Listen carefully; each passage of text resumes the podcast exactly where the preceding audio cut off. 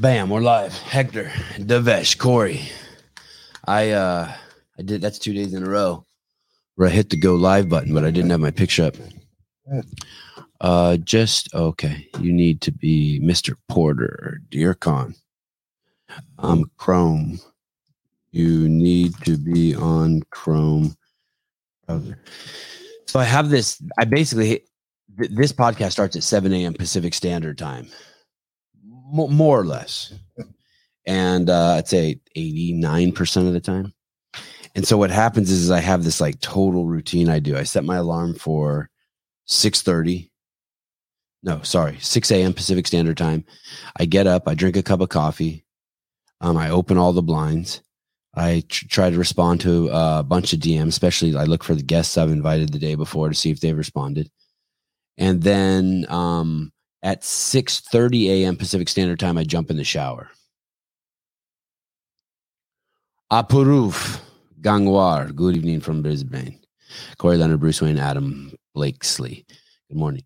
And then so so then I jump in the shower and I try to get out like quick. I try to make it like a you know uh, it's not like I wash my ass, my crotch, my armpits. That's it. And uh, and I shower before I go to bed. It's just like to to wake up, right? And uh, so now I've had a cup of coffee. I've opened the blinds, and so then from there I uh, come into my office and I turn on the computer and I send the link to the guest. The dog comes outside and he pees while I'm doing that and um, from there I go back inside. And uh, oh, and when, and when I come in to turn on my computer and send the link to the guest, I also bring in my show notes and my coffee. And so what I do with my coffee is, is it's like this is my second cup of coffee for the day, and it has like two shots of espresso down here, and then I fill the rest with hot water. Paper Street Coffee, booyakasha. I think you get ten percent off if you use the name Sevan over there. And supporting them is like supporting us. You have to know that. Like it really really really really is it's a great way to support us. You pay him and then he's like oh that's a good investment for me to support the Sevan podcast and then he keeps paying us. And then that lets us pay for all the shit that this this stuff cost so so then i so then i come back in here eh, like ideally like at 649 650 like it's it's hopefully like just a quick turnaround no later than 655 but sometimes i just I, I don't know why but i've been just i'm pushing the limits further and further. So like just now i rolled in here and exactly at seven. So casual sender steve jake. I watched uh, mr hiller good morning. I watched um uh the the exchange between um bill Maher and uh joe rogan yesterday. And you can just see where they've gone so wrong and, and, and it's it's it's where canadians have gone wrong too i saw a funny video i saw a funny video this morning of michelle letendre if you want to watch that crossfit games video that they made of her. She's talking basically about how no one can tell her what to do. Like if you tell her what to do, she'll push the opposite way. But, but she's wearing a mask in the video. It's so absurd. It's so absurd. It's so absurd. It, it's such a contradiction. I'm, I, I'm, I was embarrassed for her. Beautifully shot. Um, but but but Bill Maher and Joe Rogan they basically in the clip that I saw, the 11 minute clip I saw, they're basically saying that they are still liberals, but the left has changed, and, and they're totally they're totally missing the point. They're totally missing the point, Mister Pecan Porter. Hello, sorry about that, mate. Dude, it's not not even. The good thing about my mouth is that it will just run. Perfect, mate. Me and you both talk underwater with a mouthful of marbles. Um, is your Instagram? this? No, my Instagram is at I am Khan Porter. Okay. Hold on one second. I want to I want to change. Okay, so I just put the words I am in front of it. Yes, sir. About that. Perfect. There we go. I like that. Hey, that's kind of like there's there's like um the Sevan podcast, the Dave Castro, I am yeah. Khan Porter. I like this. Yeah, I mean, I'm still trying to figure out what exactly Khan Porter is, but we're getting there. I don't know if I'm quite ready for a the yet. right, right. um, are you in a uh, where? So you're in Iceland.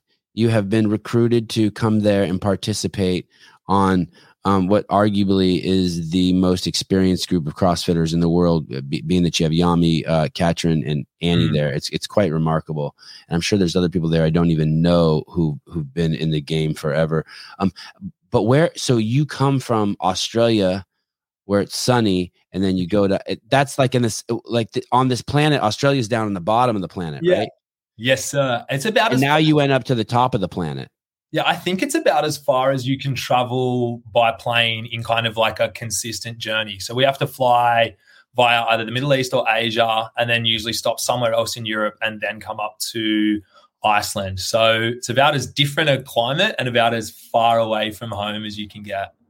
Yeah, I wonder what the um like the uh the stuff that some people think is bullshit, the implications are like like like how the I don't know magnetic poles affect you, or you, do you know what I mean? Like you're, Yeah, yeah, you're totally yeah. different. It's a totally different place on the rock. Yeah, yeah, dude. I know exactly what you mean. I've never been one to buy into a lot of that sort of stuff. So I have no idea what it's supposed to be like. I can tell you though that training and breathing in the cold sucks. Yeah, yeah. it's also real shitty when you want to go out and do bits and pieces. Uh, when it's bucketing down with snow or pissing down with rain outside your window.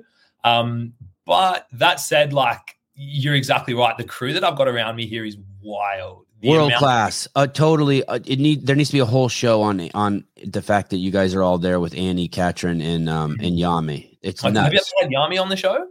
I have not. I, I know him. I, I used to hang with him quite a bit. I used to see him everywhere. I sh- I need to have him on the show. I, I'm a huge no. fan. Huge He fan. is phenomenal. Like Yeah. one of the smartest dudes you'll ever meet, and with everything as well. Like he's just got He's kind of a Kelly Starrett and a Ben Bergeron and, and maybe some other dudes all wrapped into one. People don't yeah, realize that. like a yeah. philosopher and a kind of just free thinker as well. Uh, doesn't mind a beer, which is always sits well too. So he he like he's a like Wait, what was that sentence you said? Was that English? He doesn't mind a butte.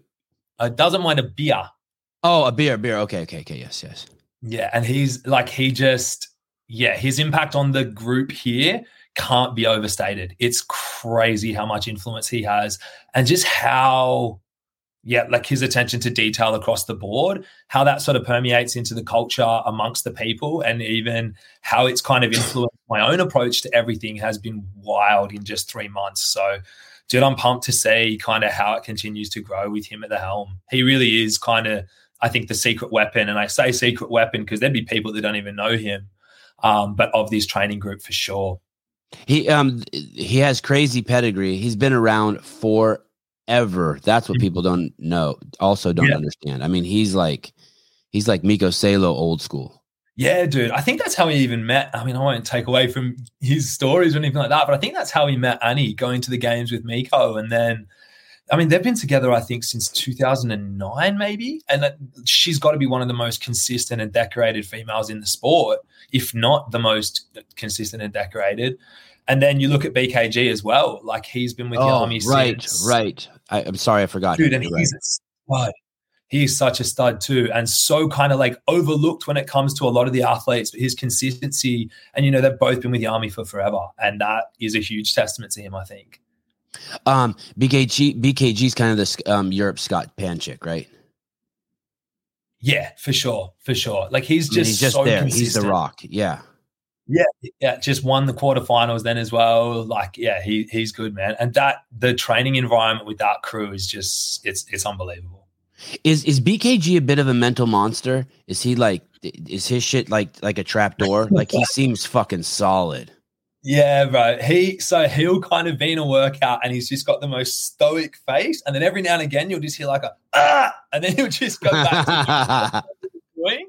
And I think the first time that we heard that kind of happen in a workout, it was very nice to hear that he was human because you just watch the dude and he's just monstering, and then all of a sudden there'll be like a ah, and then all of a sudden he's back to just competing as normal. But yeah, dude, I think they're all mental monsters here. Just the mindset amongst everyone is what can you what can we possibly be doing day in and day out to be getting better in every way shape or form and that decision making process is you can just see how it influences so many things, and it's it's really cool to kind of have that rub off on me a little bit. Have you? Did you remember you and I ever meeting, like shaking Dude. hands and meeting? Yes, I actually have a funny story for you Oh. um, Oh, okay. about the first time that we met. So, Mhm. when I started CrossFit in 2012, I was Mm-hmm. uh, studying journalism at university, and I was also doing TV and radio presenting at a um, performing arts place. And so, I kind of wanted to do the whole on-camera journalism. That was a thing that I'd kind of looked into. When I came into the CrossFit space, I was a massive fan of the behind the scenes, and I don't know. Are you familiar with? Um, I'm sure you are familiar with Louis. Eh, The British guy. Yeah, yeah, yeah. Yeah, he's amazing. He's at it. He's amazing. Well, I'm about to piss in your Amazing. pocket because I kind of saw you as this CrossFit Louis Theroux with your behind the scenes Wow. Thank you. questions. And so when I made the games in 2014, I was like, fuck, here we go. You're going to go to the CrossFit games. You're going to get to meet Sevan, this CrossFit's Louis Theroux. Maybe you can chat to him about journalism stuff. You'll be able to riff back and forth. And I remember it, but being clear as day, there was like a circle of us sitting around in 2014, and you came over and you had your camera. And I think you like asked one question, asked the next guy a question, asked the next guy a question, and the camera kind of came to me and just kind of stood up and walked away. And my little heart just broke. I was like, I was like, Do you know "Oh why I probably did that? And when you as anxious as I do, you then spent the I then spent the next year being like, fuck, why does he hate you so much? Why does this guy fucking hate you? Like, what have you done so horribly wrong? You you know But why yeah, I- dude, I, I, I- remember that. And then I remember chatting. say that again? You remember what? And then That I is it? remember chatting to you a bit in 2015, though, and that was all good. Oh, and where did we chat in 2015? Just like what what you were backstage somewhere? Yeah, I want to say that there was like a couple of just things walking up to the um, competition arena. I was probably shit scared of you at this point, thinking that that 2014 thing meant way more than it actually did, and I just need to avoid you because you probably hate my guts and everything along those lines. But um, uh, such is the nature of anxiety, mate. It's a hell of a trip. I'm I'm I'm super intimidated by um uh a beauty. Like very very intimidated by beauty. That's why I struggle to interview uh women. I struggle. Ah, struggle. So I was probably crazy intimidated by how good you looked. I know that sounds kind of weird, but it's but it's it, I have to tell you it's it's like real for me. Like not it's not I don't. I don't dismiss that at all. Everyone. I couldn't different- interview the girls and I've had to ask my wife to help me interview the women at the CrossFit Games before when I was doing the behind the scenes. Crazy intimidated by beauty. Oh, dude, so I, I can kind of resonate with that. Like, I if I was out and about and I see like a really attractive girl, shit. There's no way in the world I'm going up to talk to them. Yeah. to come- Yeah. There is no way in hell. I'd be way too intimidated. And I'm I'm almost like that around all women, like just period. Like I don't Mhm. think like like fat girls, skinny girls, like all girls, I I I think are attractive. I, I- I don't. I, I, it's like the, the for me, it's, I'm wide open, and so I'm. Uh, th- th- and they used to joke around that, about that at HQ too. They'd be like, "Oh, Sevan has 15 interviews with the dudes," and in a way, right. it's like, "Hey, that's what I do. I point my camera at shit." th- That's beautiful all day, but with the women, like, and and and there's a sort of a um, yeah, and and so some dudes have would have that effect on me too. You know what I mean? Like Matt Fraser does not have that effect on me, uh, but maybe you do, or like Rich Froning does. You know what I yeah. mean? I mean, I thank you. I don't even Yeah, know how to yeah. respond to Well, it just is. I'm It not just even a little bit. But yeah, dude, that was that was kind of my first memory, and I was like, man, that's going to be a funny story because yeah, like been a huge fan of yours and the stuff that you were doing since way back in the day then, and definitely as a former journalism student and you know fan of that kind of stuff, it was it was really really cool, and it was cool to see the work that you did when you guys were doing that sort of stuff, and now with the podcast as well, it's fucking awesome. Thanks. I'm having fun. Yeah, Um, those those people who um you're with, um they they are all they were all great to me. Uh, Katrin, Annie, Jami, BKG. Well, they were always so easy. I Yeah. can walk. I mean, Katrin uh, and and Annie can handle the camera. I mean, they were Yeah. always so welcoming. As Mm. scary as it was to interview them, um, they Mhm. they really know knew, always knew how to like be wide open to me. They were Yeah, they were I really cool.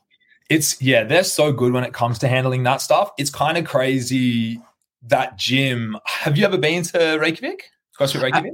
I, I, was there once, but I suspect maybe she's moved. I, I, I and um, when I the first time I went there, I got to basically take is I basically hung out with Annie for like a week, and mm. I got to take so many pictures of her and, and film yeah. her so much. It was man, I was so excited. It was amazing. What a place to come and shoot content. Of is it huge? Is it, are they in the same location they've been in for ten yeah, years? Massive long location, and when you walk in, it's almost like there's like a viewing platform at the top where you can kind of see out over the whole gym. Okay. So I, I walked in on a bottom floor. There was a top floor, but I walked in on a bottom floor. Uh, you might have walked in around the back, but it's really long, okay. like crazy massive space. Yeah. Yes, massive. Yeah, so it might still be the same place, but it's it's crazy to see just how popular it is. Not just obviously with the members they have there, but you get so many people and they come and drop in, and they're clearly there to just come and watch the girls train. Like you know, like to think that they're for there for the team, but they're there to see Annie and Kat train for sure. Right, right. Crazy. They'll come in and there's these glass panels up the top, and they'll just stand up the top and they'll just watch film. Some will come a little bit closer and they just stand there and they're just filming the girls training. And it's almost like animals in the zoo. Yeah. So they're so good with it. They're so fine with it. The way they kind of, they'll always kind of go and talk to them afterwards and take a photo and stuff as well. And so I'm not surprised to hear that they were kind of easy enough on camera. And then, like, yeah, it's, it's a crazy environment, dude. It's such a cool gym.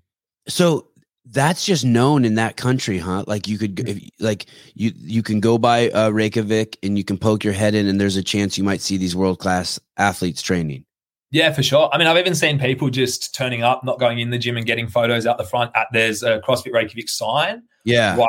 Go to walk in, and I've seen people stopping and getting photos at that. It is it is a landmark here. There's some sort of uh, I don't know what it is, has some sort of kind of saying that the cab drivers, it's the second most requested place to go in Reykjavik behind behind the big church. Wow. And and do oh yeah, I remember the big church. Yeah, it's cool. Huh? Um, yeah, it was very cool. It, it like there's there's all these skylight there's like a skylight bubble there on the ground, right? And like grass growing yeah. on it and all that. Yeah. Uh no, I don't think that's still there anymore. At the church? Yeah, like um basic um, basically part of the church is underground and so on the top when you walk up to the church weren't there just tons of skylights that go down to the ground no no, maybe I'm that's the one unless they've taken it away. They've just changed the door though, and it's got a bright red door with a symbol very similar to the one on your shirt. It's very cool. Oh, good, good. This is where yeah. I got that idea from there. oh, Norse mythology church. Well, it kind of it's not. It's a Catholic church or a Christian church, but I think it's looks very Norse and very mythological kind of door. Um, how do you get? It, it's you, and did you know Tola before this? So I knew Tola sort of through Justin, through Cotler and the Underdogs crew, and uh-huh. then I got to hang with him at the games last year when we went. we we're on the demo team. Okay. Yeah. Wow. But then you, Lauren, you were on the demo team last year. Yeah, me, Tola, and Newbury. That was a lot that's of fun. The, yeah, that's the last. Uh, you got the last bit of Castro. Yeah, man, that fuck, that's fucking savage to even think about. That was yeah, dude. Man, it's not going to be that. Surely, oh man, it's not going to be the same without a demo team of yours. That was such a cool experience, dude. To have done the games, kind of team and individual, and then to have got to do that, which now you say that makes it even more kind of crazy to think about getting like the last, well, let's call it the proper demo team with Dave man, fuck, that's that makes the experience even more more more kind of special.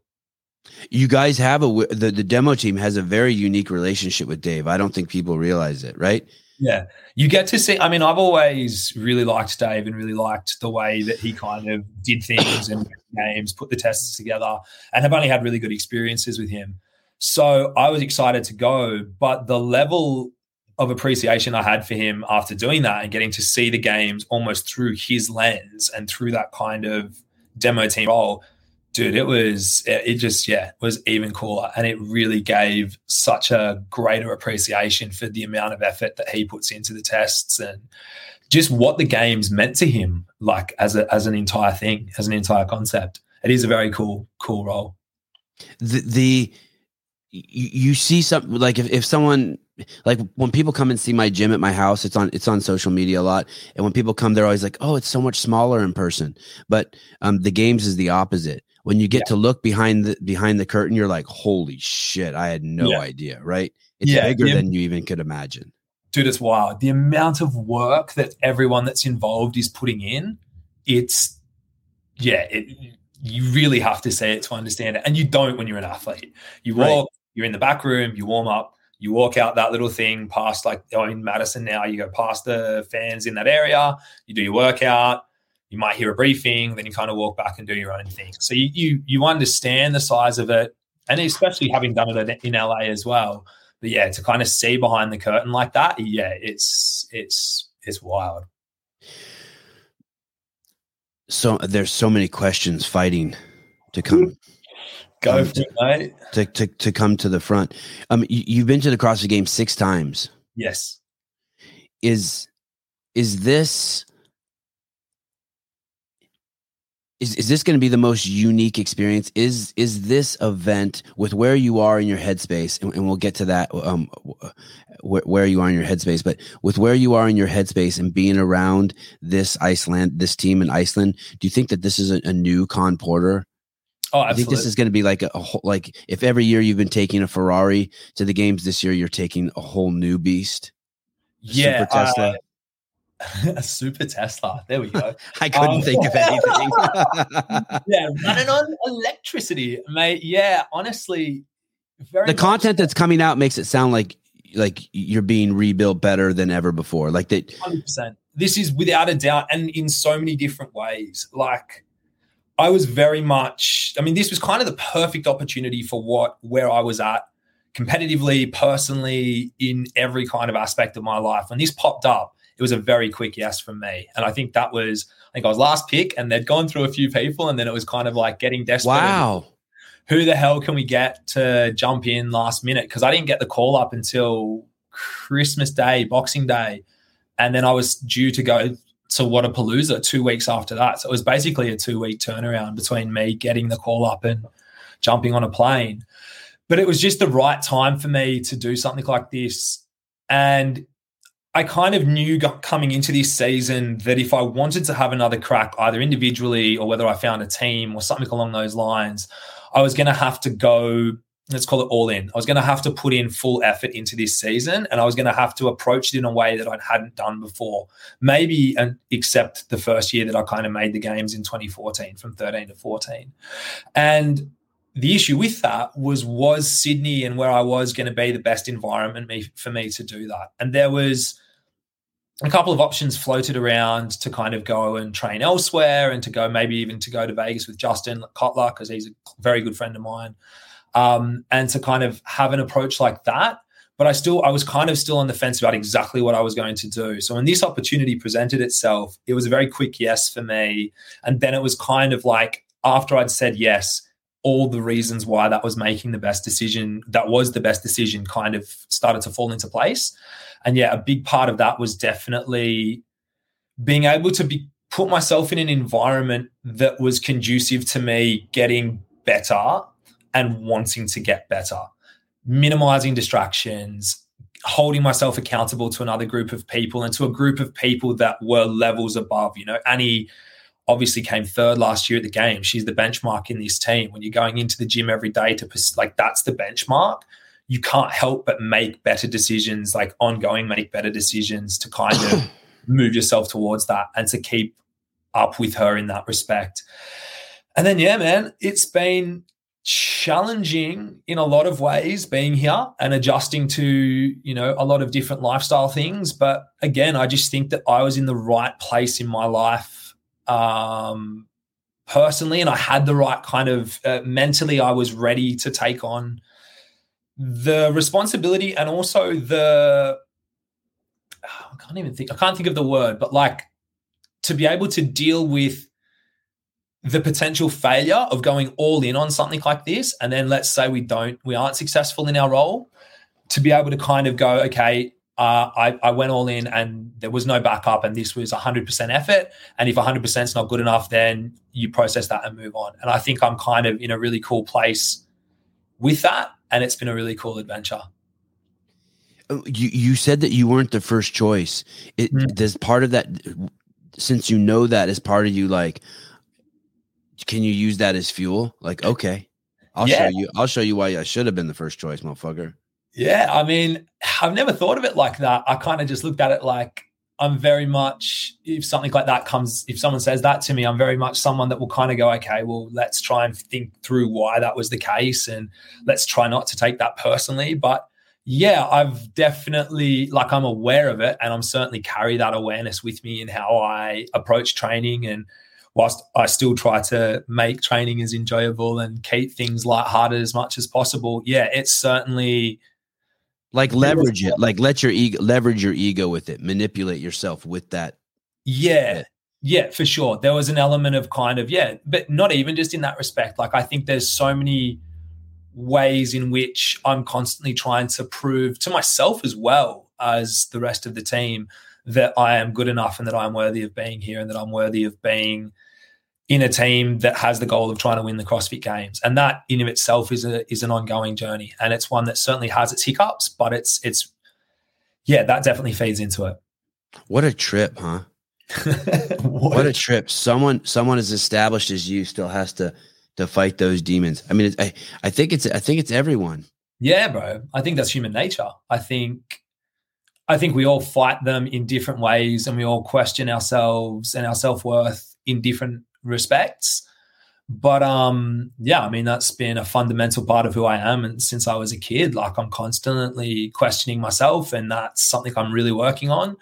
I have been really working on here and that's that's the other thing. This environment has been a real opportunity to start to spend a lot of time on my own get up spend a lot of time kind of figuring out yeah how to kind of have those conversations with myself how to prove you know maybe it's not a matter of proving to myself that i'm good enough but just accepting who i am and that's been a big part of this journey too I had this guy on last night named Jordan Leavitt. He's fighting this Saturday. He's nine and one in the UFC. He's he's a oh nice yeah And he said, I, I can't remember who told him this or if he read it in a book. Was it was it him who told said this? I was so impressed by this. Um, he said, You have to stop listening to yourself and talk to yourself. yeah Fuck. And I was like, love Whoa. I Dude, was like, Holy shit. I've I've read a million self-help books. Like that one fucking boom. yeah. dude and fuck that's crazy that whole idea of talking to yourself i'll extend on that with something that came to light for me recently. I was meditating and every now and again which you probably wouldn't tell because i've been fidgeting the whole time i'm on this bloody camera but every now and again i'll just felt call i'll feel called to just sit with myself and put on some music and just kind of like go deep and deep and dark and sometimes it's all over the place and I was meditating recently and I was sitting in the corner of the room, just over to the side there. And I had this music on and I just was hit with this profound insight whilst I was meditating and I was thinking, it's going to sound weird. It was as if my thoughts were me speaking to someone else. It was explaining myself to someone else. It was explaining my thought process. It was very external and it was very externally projected.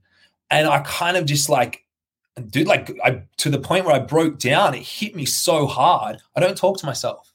I don't talk to myself and I don't have these conversations where I'm not trying to be or do anything for other people, where it's purely and simply a conversation with myself. And yeah, I'm good at listening to myself. I'm good at listening to that inner critic, particularly. And yeah, I'm good at kind of sitting there and figuring out ways to articulate how I think and how I feel that's processable and that's kind of uh, you know articulating being able to articulate that for other people to understand. Because i think when you kind of go through various mental bits and pieces like mental health bits and pieces you kind of are forced to figure out how to kind of articulate that because you, they can be quite a lonely experience if you're not able to share that with someone else. But yeah sitting there and being like man i don't talk to myself. Like where what where's the conversations that I want to have? Like, what do I want? How do I feel? Like without it, without there being an external, why am I so afraid of sitting and just talking to myself? So that's that's cool that that was what he said as well. That's fuck yeah, might might be some truth to it then. Yeah, I, I, I really liked it. How how old are you, Khan? Thirty two. Getting there. yeah, I I I I I read I read the morning chalk up article you you uh you wrote fantastic article and I watched the interview. I think it's Mind is RX or Mind something. Yeah, Mindset RX guys. Yeah, it, incredible, awesome podcast. Awesome. I can't believe it. It had so few views. I mean, it, it you, you basically talked about it all. It, it was really good. It was a good podcast. Uh, when you shared that thing, I was like, oh, I forgot. I, I, forgot I even did that. I think I was. I don't even remember where I was. Maybe Vegas or something. I'm not. Even, I don't even remember where I was when I did that. But yeah, he was. A good, he was very good. The guy Tom from Mindset RX. He was very good. He's a good listener. Hmm. Very good listener.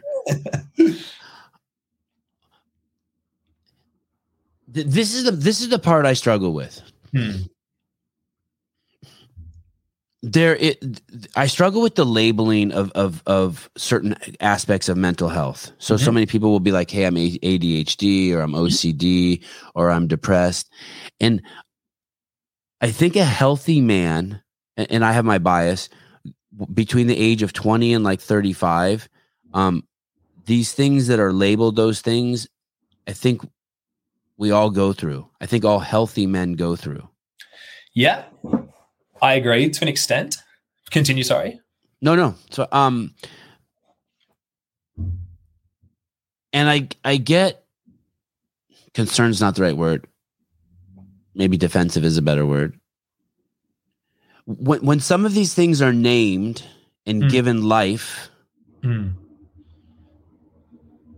but they're just ideas, I get concerned that people will become attached to them mm. and carry them with them their whole life. Go ahead. Go ahead. Yeah, no, I that's something that I wrestle with a lot. And I wrestle with that and I kind of have two perspectives, one on each side of the equation. And that's kind of how I like to look at all of these kind of questions. The first is with that kind of, I think that all mental health and mental health labels exist on a spectrum. And you're exactly right. I think we can all exhibit characteristics that adhere to, that are in line with those kind of, let's call it diagnoses, if you will particularly young men as well, like with ADHD, for example. I also think that there is a lot to be said and a lot of research that needs to be done into personality and the way that personality difference can potentially lead itself to th- exhibiting characteristics that could become pathologized even when they aren't if that makes sense so yep. Yep. I find I find personality psych fascinating. It's my favorite sector of all of psychology, and I was introduced to it when I did a, a in one of my like early intro to psych subjects, and then I went on to do. Jordan Peterson has a really brilliant personality psychology course. It's like a five hour course, and it's phenomenal. And with that, when you learn about the big five personality traits and you start to realize that I, I, don't know if there's been anything that's had as a profound impact on the way that I view myself, others, and the world as learning about personality psychology and learning about personality differences. And a big part of what I wrestle with, with what you're saying about the labeling, is the idea that when you look at someone's personality and you look at how someone's personality is made up, it's certainly easy to see how personality differences, particularly if you've got one person that's doing the diagnosing that's personally quite different to the person that's exhibiting the symptoms and the issues, how that can then lead to overdiagnosis and that can lead to that overassignment of labels to what's relatively, let's call it normal behavior, well, normally abnormal behaviors. So I agree in that respect. But the flip side to that then is does having a label and does that label and what that label can teach you so for example i've always struggled to focus but i never knew until someone said you have adhd that hang on a second it, i never connected the dots of actually that i needed to do specific things to help improve my focus. I was just i had trouble focusing on one thing at a time. So i tried to multitask and then i just end up all over the place and getting frustrated at myself and not completing the tasks on time. So that's where I see that labels can be beneficial if they're used productively. You're right. If someone just takes a label and they run with that and they think that that's kind of a sentence, because like I said, all these things exist on a spectrum and you can improve the symptoms along the way. If I didn't have that label, if I wasn't given that label of ADHD and I had to kind of just stab in the dark to figure out why and not really, not really even understand that I couldn't focus, then maybe I wouldn't have gone ahead and read a bunch of books on how to focus or and figured out kind of processes within my work to make that happen. But I think it's like with everything, mate. It's how you use the label. It, it can be a death sentence or it can be a form of liberation. And I think it can be something that's very powerful in allowing people to help themselves or to get help um, if they use it the right way. But that, and that's something that I'm super big on, and I talk about a lot, like the difference between being vulnerable and playing the victim. And I think that that's something that societally we have a big issue with at the moment for a lot of different reasons. Um, but more than anything else, I think we what we need to be super conscious of is these labels, like you said, they're just ideas and they're just words. And what they should be are tools to help people make better choices, improve themselves, and improve their lives. What they shouldn't be is like a little card that you get given and you get to go, ah, sorry, ADHD can't do that. Or, ah, sorry, ADHD, I'll never be able to improve this, blah, blah, blah, blah, blah. And that's where so much of the conversations around mental health at the moment drive me absolutely bonkers because they are, it's too surface level and it's too kind of, yeah, you know, like, oh man, like, so brave for saying that you have this. I'm like, no, I'm not. It's fucking frustrating having ADHD. It's frustrating not being able to concentrate. Well, let's let's get rid of the label. It's frustrating not being able to concentrate. Um, it's frustrating not being able to sit still, and it's frustrating getting so anxious that I wake up in the middle of the night thinking, "Why did Sevan take the camera off me? He must hate you. You're a piece of shit human being." Like, like that's not that's not brave to be those things. It's annoying to be those things. What's brave is actually doing work. What's brave is having the level like if having a level of introspection to realize that these things are work like you can make changes in your life you can do things to improve your situation no matter what anyone fucking tells you you can you always have the choice to take some action and what's brave is then taking that action and sticking to it as well so yeah i don't know i i get super passionate about conversations around mental health and i think that I don't necessarily. I think I piss people off on both sides of the conversation because I don't think that I necessarily. Well, if people yeah. are attached, if people are attached to something, first let me see if I understand you correctly. You're basically, I, I think we see it the same way. It, it's mm. a let's say Jami sees you walk across the room and he says, "Hey, you have an imbalance," mm. and he goes, and you go, "What do you mean?" And he says, "I see your right hip is higher than your left hip, the left side of your hip," and so you start working on it you start mm-hmm. you start you, you you put in a practice of some sort of movements to to make that adjustment so if you're if you hey um th- th- there are people who there's levels of focus and people who um, haven't cultivated a lot of focus we call as people with adhd mm-hmm. um, and so what we're going to do is we're going to give you some practices to help you cultivate focus. Okay, what are some of those practices? Well, one of them is, is to sit here and look at that light that's on the wall and it's going to move very slowly for the next 60 seconds and you're just going to watch it and cultivate focus. Hmm. That's visual focus. And then that that I'm understanding you right, right? It's not it's not your limit. It's not your it's not who you're not the like uh, what's his name uh Logan Aldridge only has one arm. Yeah. There's no fixing that. Yeah. He has one arm. Mm. It's a label that it, it, it fits him. Mm. But ADHD is something that you could cultivate. You could. It's to it's to say, hey, you're, you're out of balance a little bit. We we can fix that. You can cultivate some awareness. Yeah, hundred percent. I think, like I said, it's not. It's a, it should be a guidepost. Those labels should be guideposts to be able to go. I mean, it's broader than just the focus for me. Like it goes things. Like I'm doing a DBT course at the moment, which is amazing. It's for emotional regulation, and that's what's DB, DBT. What's that? Dialectical behavioral therapy. Uh-huh. And so it's a form of therapy that's focused around helping manage uh, emotions, emotional, like maladaptive emotional responses to stimuli and stuff like that. We could all improve our emotional regulation. So it's something that everyone could kind of do. I mean, some people, I mean, this is where it goes back to personality. Like there are just different people that are going to respond more emotionally to situations because they're higher in neuroticism, trait neuroticism, or whatever it is like that. And that's where, yeah, are these are these labels negative or are these labels guideposts? Yeah, yeah. I think you are, we're on the right track, and I'm just kind of waffling here, but saying the same thing. I believe they should be guideposts, and I believe they should be things that help people. And that's a lot of the conversations I try to have around mental health. A lot of the content I try to put out around mental health is very action oriented, very kind of use these tools to make positive changes in your life. Don't get bogged down with identifying with whatever the challenges that you are, that you have or face because that's how you become stuck. And it's not productive for you. It's not productive for anyone that wants to take part in these conversations around mental health. Um, do, do you remember learning what the word focus um, uh, uh meant? Because, because I didn't know. Uh, I d- had no idea what focus was until I was in my twenties, and it was the I, I um I did some MDMA. I did ecstasy, and I was in a backyard somewhere, and I started focusing, and I was like, oh my goodness. You can start you see the world around you, huh? This is focus. I'm focusing. I'm actually looking at this bird. Hmm. Like and and and uh but you hear adults say that to kids all the time focus focus focus it was said to me a thousand times i had no idea what it i, I didn't even know what it meant hmm. it needed it should have been defined for me when i was seven someone should have played a game with me like rolled a basketball and been like follow this ball and done Hmm. it 10 times Do you think that that sort of speaks volumes to the way that the schooling systems work? Because that's something I give a lot of thought to as well. Yeah, I had no fucking clue how to focus because it was never taught to us.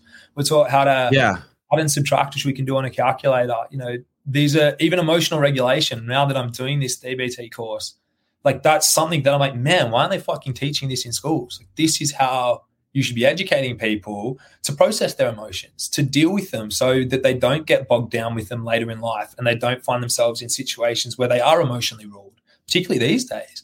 Like, think about how many kind of emotionally charged conversations and situations kind of escalate because of poor emotional regulation. It's endemic. It's huge.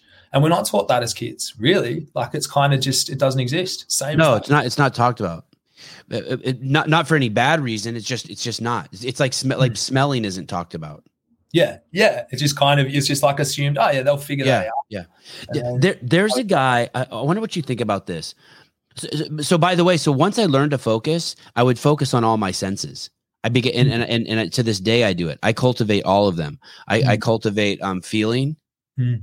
not the feelings we're talking about emotional feelings but feeling Yep. i cultivate listening Hmm. I spend time every day um, focusing just on my ears and listening.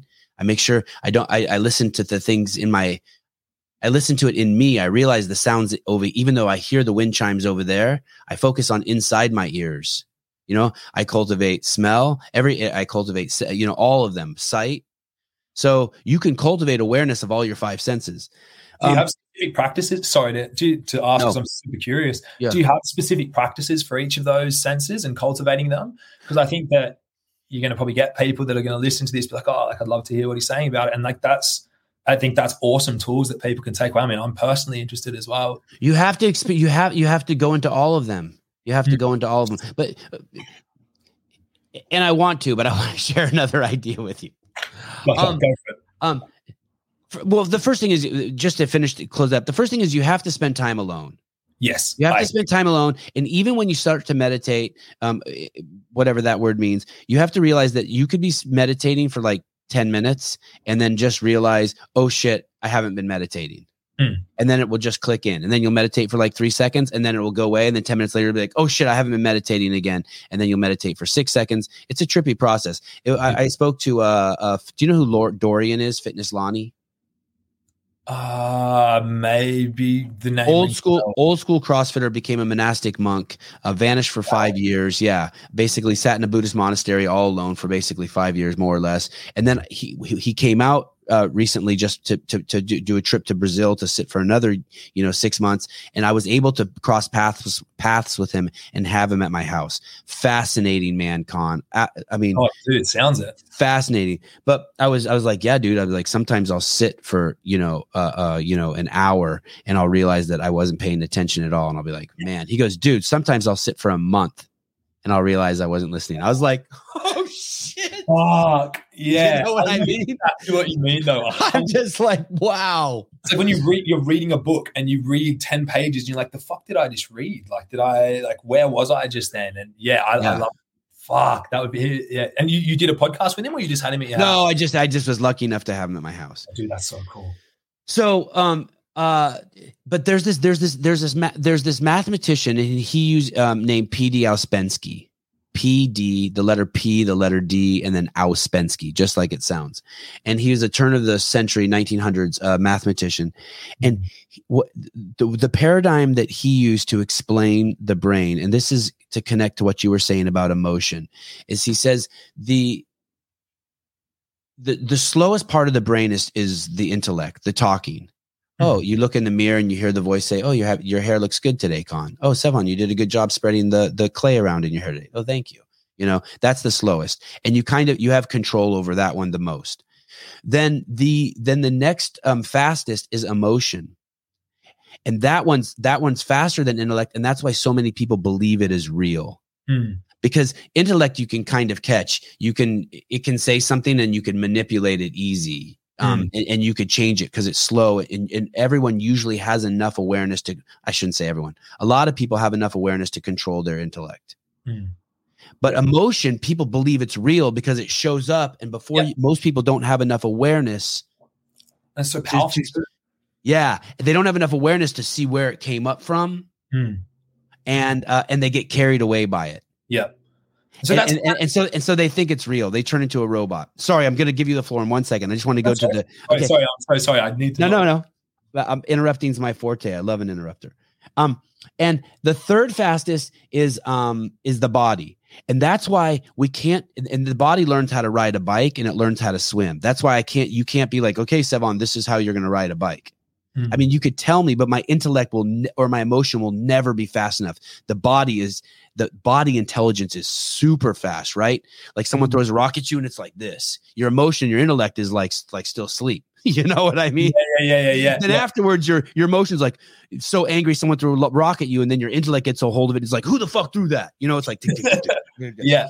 Yeah. And then and then by far the fastest are these things that we we say are automatic Hmm. breathing, heartbeat. But but people who've cultivated enough awareness know that those aren't even automatic. Yeah, right. And that emotion and then or then body, then emotion, and then intellect. The crazy part is the only way to watch all of those things is through stillness. Hmm. So to see all this crazy storm of movement, but that's his. I, don't know if what he's saying is true, Hmm. but it's an amazing paradigm, right? To look at the the unit. And so he kind of advocates for cultivating awareness at the different, uh, at each different level specifically, like just having that awareness of breathing, your heart beating, and then that being able to feed through into better control. So it's not like automating less of those steps. so that you're not carried away i forget what the word you use but i i what i think of those things as emotion like emotional maturity emotional iq it's Yeah. you start to see these things as you start working on them someone flips you off and, and before you had this practice it upsets you Hmm.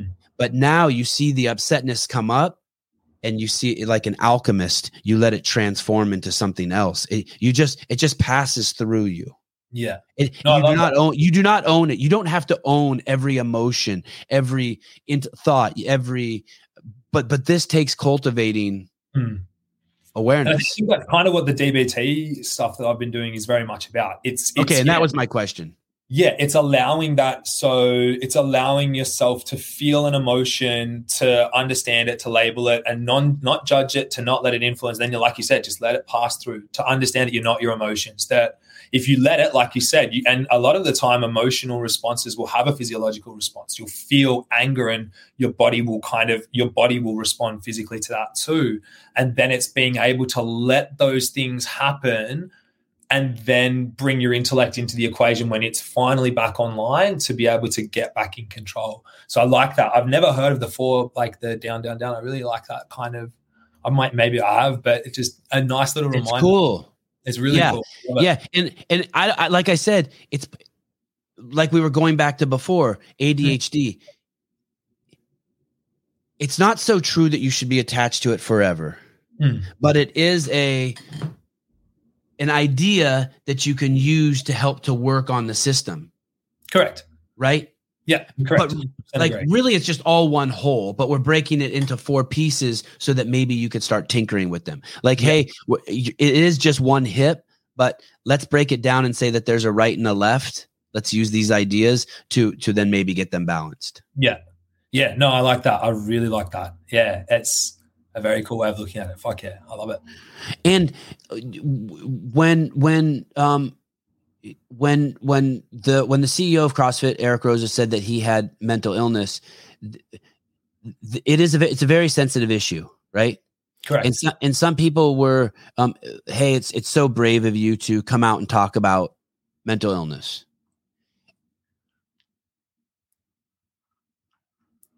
And my response was, "Hey, I, I don't, I don't want the, the, I don't want my airline pilot coming on the, the air when we're thirty thousand feet over the, air, uh, you know, you- when we're flying over Australia thirty thousand feet. Hey, telling me, hey, I got a fucking mental illness. Yeah, I, it's probably again going to piss some people off, but I tend to agree.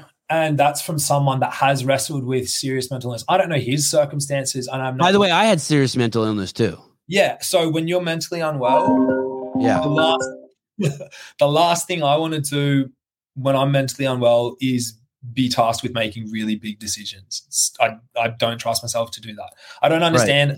I don't know the circumstances there. and I'm not going to make a comment on that specifically. But what I can speak on is my own experiences with it. And that's just, I mean, that's my two cents on the matter. That said, I think that there should always be a forum for people to be able to speak about mental illness and to speak about the experiences they're going through.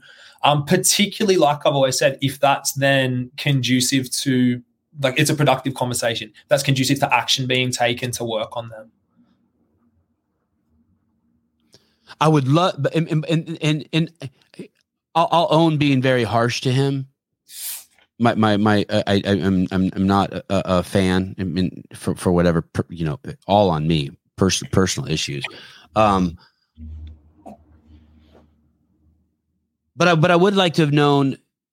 I, I also think that if if I tell you, um, I, b- I believe that if if you are in a place to do that where you have mental illness and you state it, you should also then then clo- close the door. And by, by that I mean I would like to know how he healed himself. I'd like to I'd like to know the rest of that story. If you're going to use that, I, I would like. I'm I'm trying to give an example. If I let's say I called you and I told you I was really frustrated. I oh, go, Khan, I'm just so frustrated with my right, wife right now, and I told you this whole story about how we're not getting along. I feel like I owe it to my wife and to you that three days later, when we're getting along again and we're holding hands, to, to circle back and close that door. Sure. Yeah, 100%. I, I, fe- I feel like I, ha- I owe that to you. Yeah, and I think that comes with the you know making sure that pro- conversations around mental health are productive. Like, I, yeah, I completely understand what you're saying with that. Yes, I think Yeah, it's. I don't think it is necessarily anybody's business, but at the same time, bringing it into the public forum, yeah, like I, I guess that closing of the door is a good analogy. Um, have you ever been suicidal? Yeah, yeah, yeah. I- Or, or let, let me be more Yeah, specific. It's such a yeah, broad word. Have you ever thought about ending your life? Have you ever thought, Yes, I hmm, have. I wonder I've- what my strategy would be with it to Yeah, and I've gone so far myself. as to go to Bunnings, which is a hardware store in Australia, and pick up that piping that was like the vacuum pipe to put on the exhaust of the car and put it in the window. That's how I was going to do No it. shit. Yeah, bro. Yeah, I um something I've struggled with over the years has definitely been I believe it to be more of like suicidal ideation where it's just I become so frustrated and overwhelmed by anxiety and various feelings of helplessness, hopelessness, all those bits and pieces that it just becomes more of a like like a quick response where it's like a fuck this is the only way. And like I said that's kind of man like I can Is it because it's so noisy? Is it because it's so Yeah, noisy? Okay. big time. It's there's just so much noise and all of it. It's so much noise all the time, but there's moments where that noise will all turn dark, and it's so much of that dark noise for such a long period of oh. time that there has been a few, and that being obviously kind of the worst, where that was, yeah, like it just it, it hits like a ton of bricks, man, and then it was almost like in doing that, I was doing something productive to deal with the noise. And I'm not saying by any like huge fucking like by any stretch of the word that like encouraging saying that that's productive at all because it's not. What but, going to bunnies and getting the tubing? Yeah, like that's yeah, that's not. It's a waste of money. It's a waste of money. Thing to do at all. But yeah, like yeah, yeah, man. But I feel you. I feel you on it. I feel you on it. I feel you. Yeah, and it's kind of, and I mean that's why I, that's why these conversations are so important to me and being vulnerable but vulnerability being uh, talking about something with the intent like closing the door with the intent to close door on it with the intent to move through it with the intent to work on it. That's why they're so important to me because there are people that will unfortunately go the whole way through with it. I mean, like suicide is the number one killer of young men in Australia, particularly. I think it's the number one killer of men between 18 and 35. It's fucking staggering statistic. And it's because people aren't having the right conversations around it. But yeah. Wait, wait, explain that to me. Explain that to me. They're not having the right conversations about it. Uh, and I want to hear the details. So, so sorry, sorry. I got so excited. So you go. I kind of don't want to. I, I want to hear the details of the story, but when when I heard it when Ricky was doing steroids, all it made me want to do is steroids.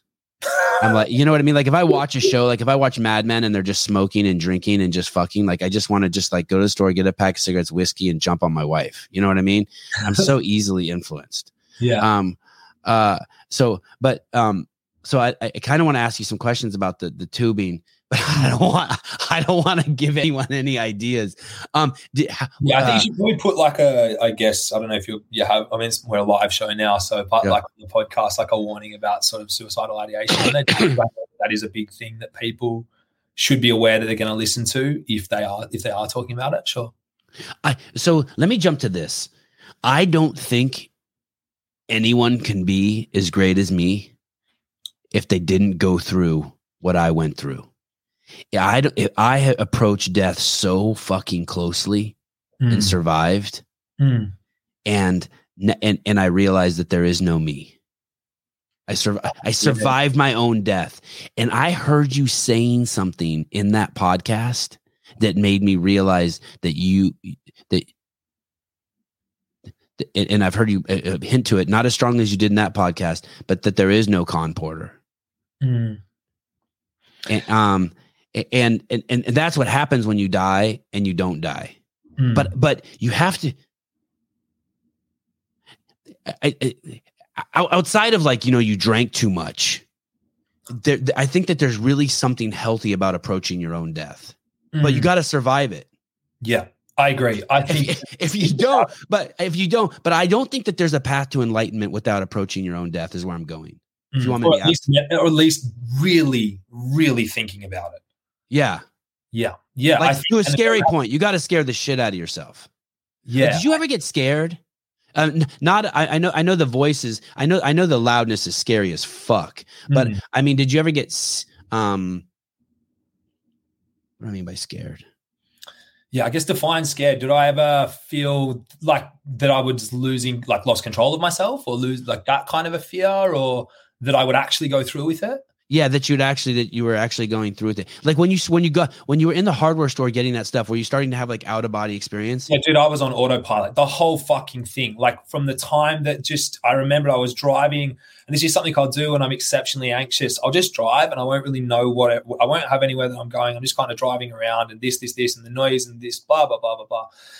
And it was just like it was just uh, autopilot. Like I I was there, but I wasn't, and I was just from walk through the store, find it, go back out. And it wasn't until I kind of got home and I was like, like what the fuck just happened? And that whole like yeah, the whole thing, like the the driving, I was driving around and around this kind of loop on this block, and it's quite far from my house, and then just circled back, went there, got it, went back home, then I just went back into the house and put it up in the car. Was Like, what the fuck just happened? Like, and you had was, tubing to hook up to the. Do you yeah. still have that tubing? It, I believe it might still be in the cupboard at my place back home. I think I don't know if it's been thrown out yet because I moved my stuff out when I came over here, or moved my stuff into storage, and I don't know. I think it may have been thrown out either before that. Um, uh, my ex or my partner at the time, she might have thrown it out while I was away, or yeah, probably got rid of it. But I don't know if it's still there. I have to ask her. I was just thinking of something funny you could do with it, like burn it as like a celebration, or maybe, or maybe like I was going to say something really dark. Hey, I decided not to kill myself. Who needs this? oh, you could create like a little tubing, one of those. Um, Yeah. just make a little sculpture or something. But yeah, it was it was fucking a fucking potent experience. I think How old were you? oh, it wasn't that long ago. It was the same house. I want to say 2019, 2020. Can't- 2020, Do you, do you think you you do you think you won or that's there? that's there as in like that will always be something I have to wrestle with. Yeah. I'm going to ask you even something. Even let me let me let me hold, hold that thought for a second. Let's say I, there there was this there was um, a CrossFit gym on the East Coast, and the guy um everyone loved him in the community. He was the owner of the gym, and he was a firefighter, and it found out that he was molesting kids in the gym, and he killed himself.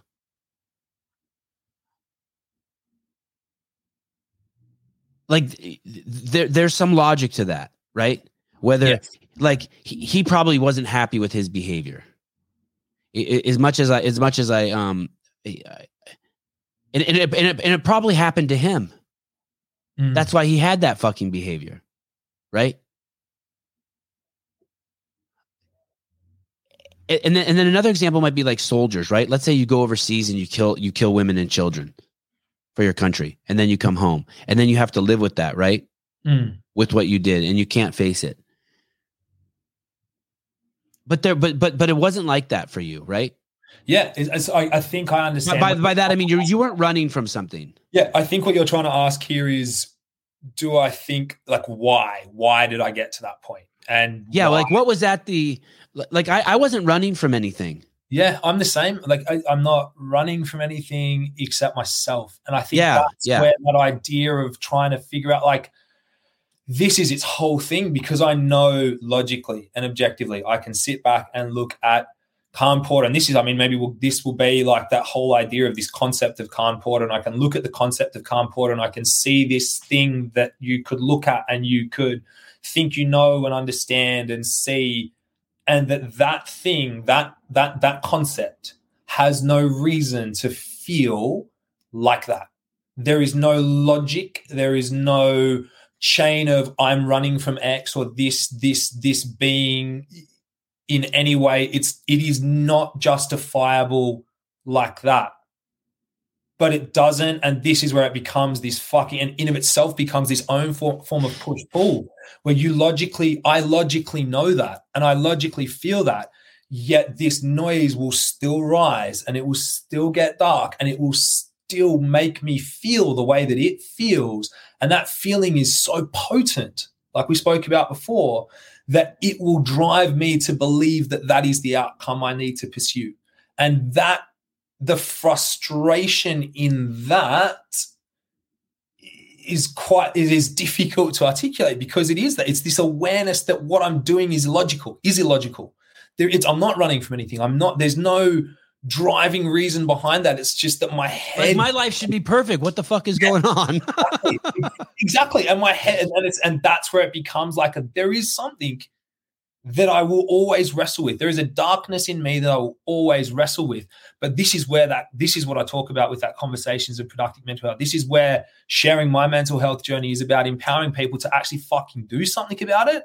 Because i know in those moments of logic that i that that is the wrong mm-hmm. decision to make and I think that it's this why I'm, you know, working on the emotional regulation and all this kind of stuff to allow myself to step back from the noise and to let the noise occur without it being so powerful that it drives me to do that. Because yeah, you're right. Like it, it is, it isn't something. There's no, you know, I had random shit happen to me when I was young that kind of made me, uh, you know, insecure, upset, all these kind of things like uh, but that everyone goes through. And I understand that. And this is where the personality stuff's interesting. How we respond to different things is so profoundly different that how it then shapes our thought process when we're older. Fuck, super interesting. But yeah, like I understand from that kind of pragmatic perspective that that is in fact the way, you know, that is in fact the way that, that, that was illogical, that is an illogical kind of thing. And that, yeah, this concept, this, this, this, Khan Porter shouldn't think that and Khan Porter shouldn't have that. But then what I'm now doing now is trying to integrate the idea that I'm allowed to have those thoughts and they can come and go. And like you said, like people should think about their own death in some capacity. And being able to wrestle with that is is a skill in itself. But yeah, it's it's being able to let the noise come up, let the darkness kick in, and then being able to kind of ride through that, sit with that, move through that in a healthy way. Um, why not just drink yourself to death? oh, fuck me, mate. It's a whole other topic of conversation. I've wrestled with the bottle for years, bud. Like, oh, you have. And it's something that I've kind of only just started to talk about my unhealthy relationship with alcohol and back in like just po- you know what I mean. Just anytime it gets noisy. Yeah, hundred percent, dude. And I, I, I, I, mean, I do that in the smallest. Uh, I used to do that just all the time. Even just yeah, one, right. just one drink. Uh, it's yeah. getting it's time. It's getting a little noisy dude 100% and i can resonate just throw down one beer just quiet that fucker. Yeah exactly right but mine was kind of and i mean i even went to therapy to try and get actual help to deal with changing my relationship to alcohol and going from drinking being a means of self-medication yeah. quieting the noise and that was one of the you know it's one of the early experiences you have with that. You kind of you drink and then you go fuck like i feel all of a sudden it does quiet down for a little bit. What quietens down while you're fucking drinking then you wake up the next day and it's noisier than fucking ever. Nah. That was what it got to the more, point. More alcohol though.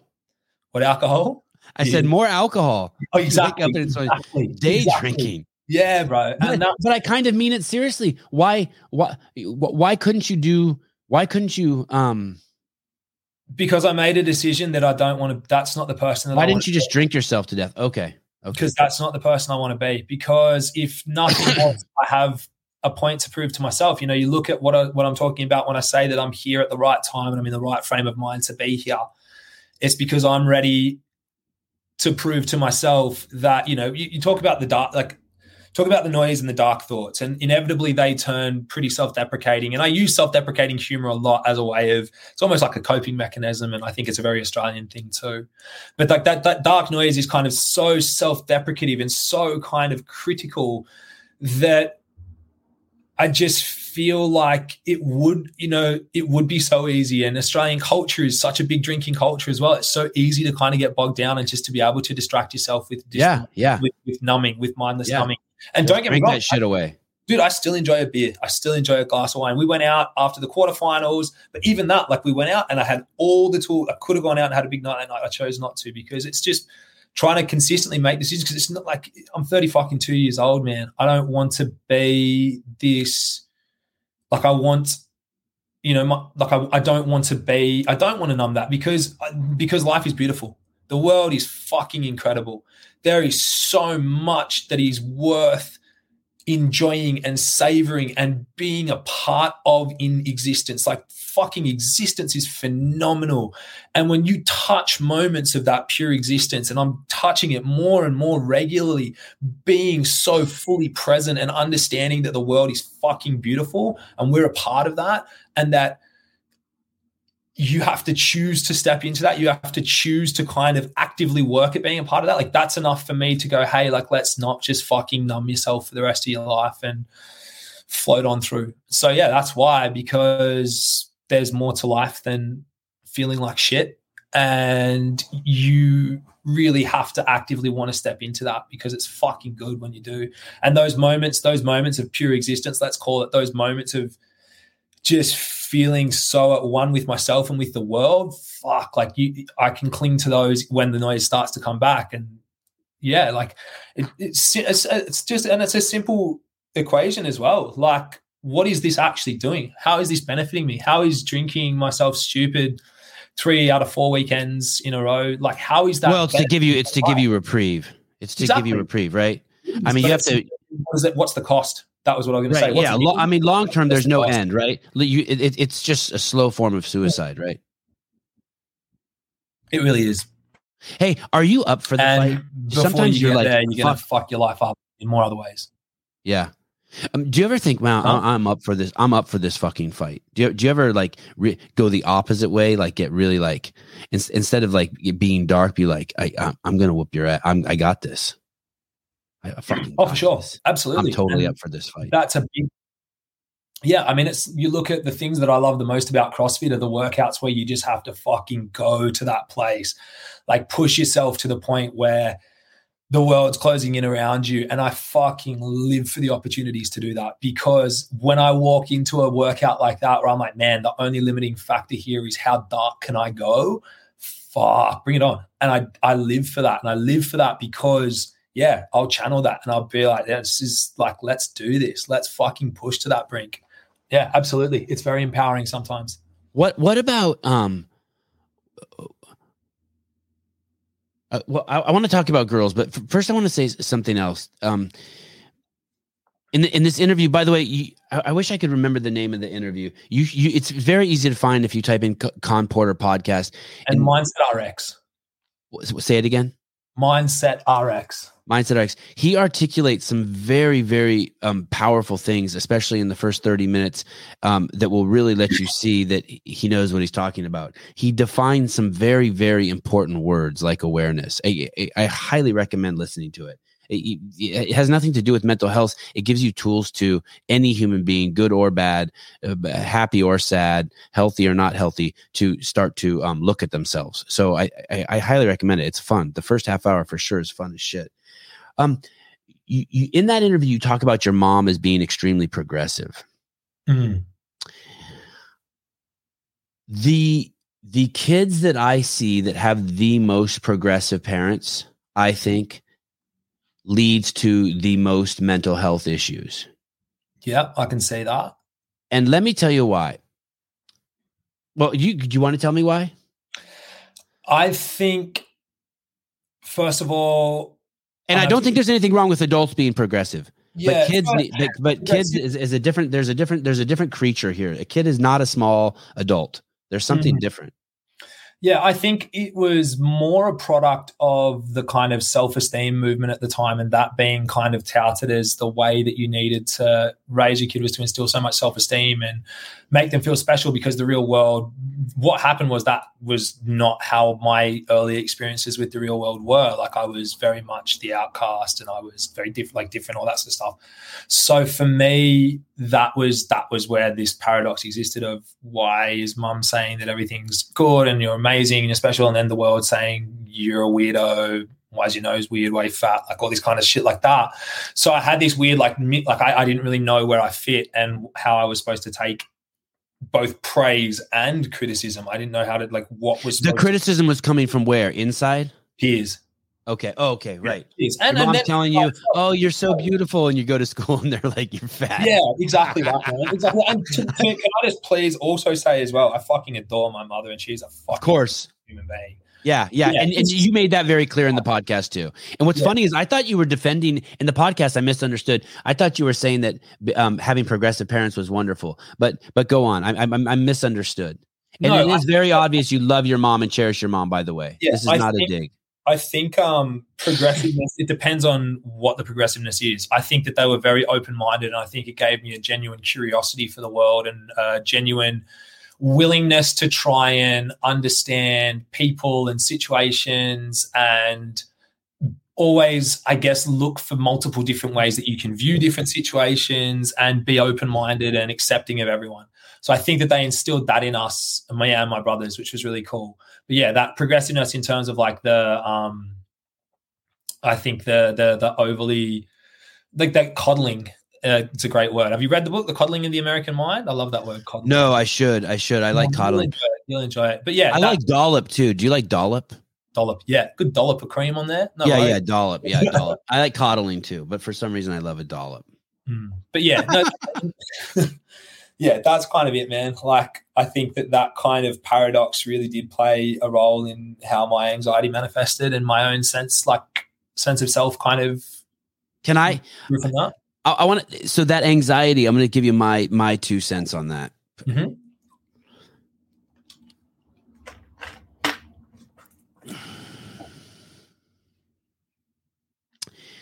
When you give your kids really firm boundaries, so um, there's no TV um, unless it's Friday and Saturday when the sun's down.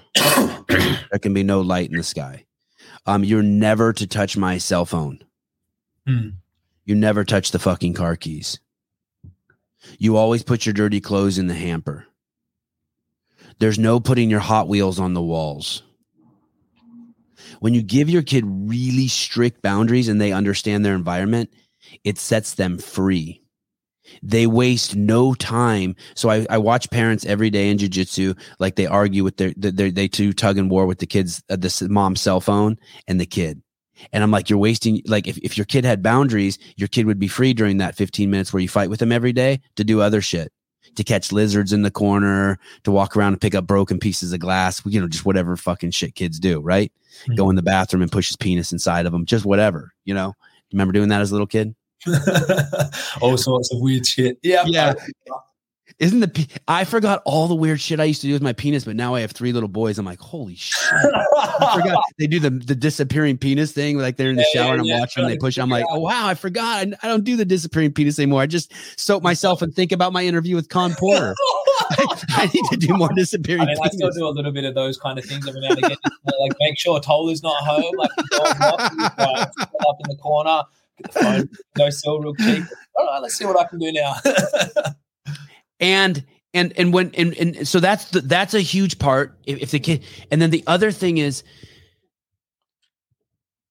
the parent is in control. And my mm-hmm. friends who let their kids make decisions as they get older the what happens is is that the kids are become the alpha of the house and they make all the decisions and mm-hmm. that starts put the kid uh, unconsciously starts to take ownership of the happiness of the entire family mm. So let's say I tell my kid to get in the car where, and, and they and they start and they're doing playing a video game or something. That's it. I take the video game, I put it away, I care and put him in the car. And the kid might be screaming and, and throwing a fit, but someone might think you have what I'm doing is I'm taking the anxiety away from my child. I'm mm. the child knows I'm in control. Yeah. I determine when we go. I determine when we come back, and and the decisions they make are in the shower whether they're going to turn their penis inside out. The decisions they make are when they're out in the backyard which piece of glass they're going to pick up and collect in their kit.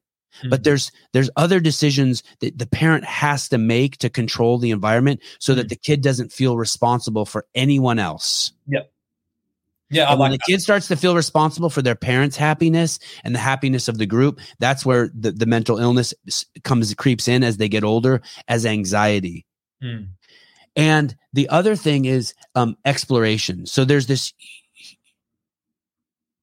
you you parents reacting to their kids. So I saw a mom drop a kid off the other day and say, make sure at jujitsu and say, make sure you drink water. No, you don't. You don't tell like you don't tell your kid that. Mm. That that that's that's you projecting onto your kid. Your kid's going to have an experience if he gets thirsty that he's going to drink water. And that's a really benign one. But let's say my boy, let's say my boy was like, um, "Oh my god, I want the Captain America costume so bad." I don't even acknowledge him. Mm. Oh my god, I want the Elsa dress so bad. I don't even acknowledge him. Mm. But there's parents who they think that they're being open with their child and they'll be like, "Oh yes, let's walk over to the computer and get you the Elsa dress." And you start rewarding the child for getting for for talking to you for getting the Elsa dress, and you don't realize that deep, deep, deep down inside, what this child wants is to attention from you and love from you, and to be fed by you emotionally, intellectually, and actually nurture. And if they can get that by talking about Elsa dresses, but no, I'm a progressive parent and I'm not against my son wearing an Elsa dress. But but the kid's not even there. The kid's just trying to find anything to be fed, to get shelter, love, and food. Hmm. And now you think you were being open to something, but you, you, you they're just flies. Do you kind of see what I'm saying? And and, yeah, and, and, and there's kind of there's a benign a negligence that has to be given to kids that yeah, I think yeah, they're given too much attention, and it's like you have to give them attention, but it's like a, uh, you have to meditate on them. Hmm. Yeah, I think that takes oh man, like, and I think that in of itself probably is the true a true form of progressive parenting. I mean, fuck, it's hard for me to say. I don't have kids. I can't. I can't tell you how I'm going to be as a dad. You're going to be a great dad, by the way. You're going to be an amazing dad. Thank you. That's very kind of you to say. I do want to have kids one day for sure, but it just hasn't happened yet. But um, that I know of. but um, yeah, I I I I, I admire your first of all, the level of introspection that you've obviously done to get to a place where you are so conscious of the way that you are parenting and like being comfortable with what is probably a really uncomfortable thing like that. Like, what did you, was there some sort of negligence? The, um, like a benign negligence. Benign negligence. Yes, you have to meditate on your child, not react to your child. Yeah, dude. And I just feel like that's just very, very impressive. And that's something that's kind of very cool. It's something I think I've seen through your posts about your parenting and stuff like that that I have always looked at and gone, fuck, that's really cool. And there's a lot of stuff that I think I've seen in you posting about your kids that I've looked at and gone, oh, that's like particularly someone that like me who is aware that I can be emotionally reactive. Again, something I'm working on to go, fuck, that's powerful. Like, yeah, being able to sort of sit with the discomfort that comes with not becoming emotionally invested in an emotional outcome that happens with your kid and stuff. So yeah, whilst I can't speak about being a parent personally, it's it's yeah, I, I, I think I understand what you're saying, and I think I tend to agree. It it it, it, it it's it's it's un, it's unsettling to me to see so many of my dearest friends. In the simplest term, I see them. They behave as grandparents, but they're the parents. Mm. Like the stuff my parent my my parents do stuff to my kids that I would never do. Like my kids fall down and my mom and dad go over and pick them up. And I let them have that experience. But mm. when my kids fall down, you know, the example I like to always use is I go over and make sure that it's a safe environment for them to stand up. Yeah. But I don't pick them up. Yeah. I just yeah. make sure they're safe. I make sure they're safe because in the end, and you know this more than anyone, Khan, it's only you're only going to fix you. Yeah, hundred percent. Oh, fuck you can't. Hundred percent. No yes. one's coming. No one's no one's coming to fix your mentals. Just like you can't be like, "Hey Annie, go ahead, take the day off. I'm going to do the workouts for you, and you're going to yeah. get the fitness." It's yeah. it's as absurd as that to think someone's going to help you with your mental health, right? For sure. For At sure. At the end of the day, yeah, you can you work can, out side by side by Annie. She can push you. She can inspire you. She mm-hmm. can have the facility. But at the end of the day, it's all on you. Yeah, and that's where I was just about to draw, uh, like, just sort of counter that and say that people can have people can help, but right. they're not going to fix it. No. Right. Right. They, and they can believe in you. Yes, which is so fucking powerful. Belief in and like someone's willingness to understand you and someone's willingness to listen to you can't be understated as tools to helping someone with their mental health. But you cannot fix someone. And I've learned that from trying to help people and seeing like you can one of my favorite sayings, you can lead a horse to water, but you can't make it drink. And it's so profoundly true when it comes to anything. You can give someone all the tools in the world, but that person still has to press go. It's amazing how many times in my life that people brought me to water and I didn't even I didn't see them, I didn't see the water, I didn't see shit. oh mate, I've been there. I've been there too. And you, yeah, they'll take you to water and you'll be dying of thirst. You just turn around and start eating the sand. Yes, yes, yes, yes. It's nuts. Um, you um uh uh, it, it took you nine years to reach your goal for a back squat. Yep. Dude, my fucking squat, and don't ask me what my squat is now. Why is it, is it not your PR squat anymore? I doubt I'd have 200 in me now. It's been, I think I walked into a CrossFit gym and I was like, right, squatting 200 was the benchmark that I set myself. And 200 kilos. 200 kilos. So which is 440. Okay. Okay. Yeah. Which is which is by no stretch a huge back squat at that top end of the sport. Like it, most guys are squatting that for reps. I mean, I, would assume. I think I don't know. Tola definitely is. it's a fucking humbling experience lifting with that guy every day. You kind of lose perspective a little bit.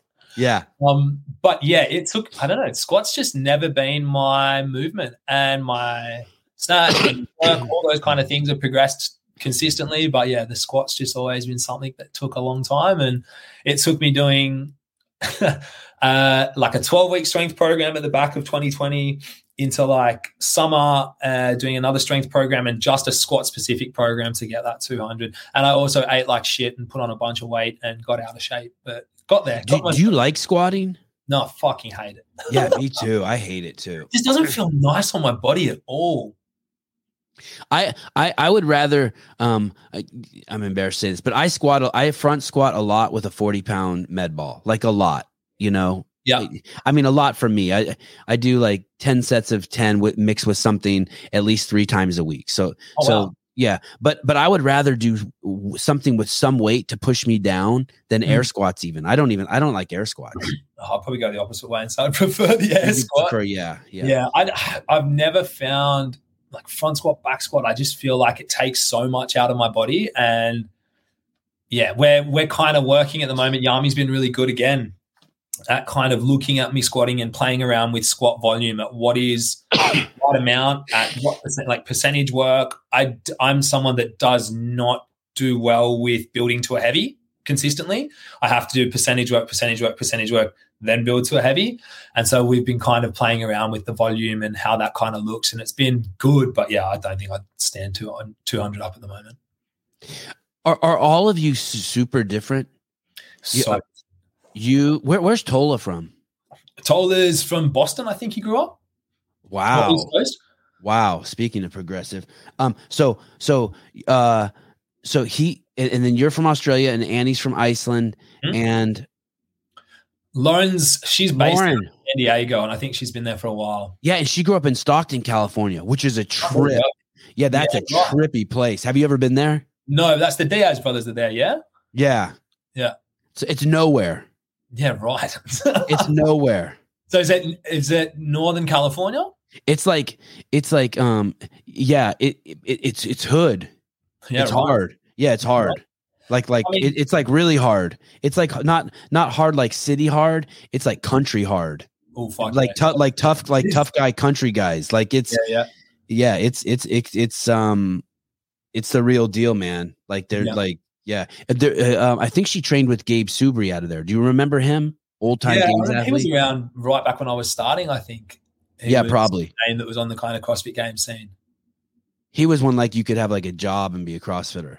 Yeah, yeah, yeah. Back in those when we started. Oh, the glory days. Now it's like your Um, job is making sure your knees aren't too sore. Um, is is An- I, think what- what's Annie? What's I mean? I mean, I've talked with Annie. I don't know a hundred times, but how would you describe what Annie's like? There's this Rich Froning type era air around her. Yeah, I think she's she's so fucking good for starters. Like she's so good. Here's a here's a like she's so good. She's so competitive, but in like I think a healthy way, in a way that's kind of just her pushing herself and pushing us to be better.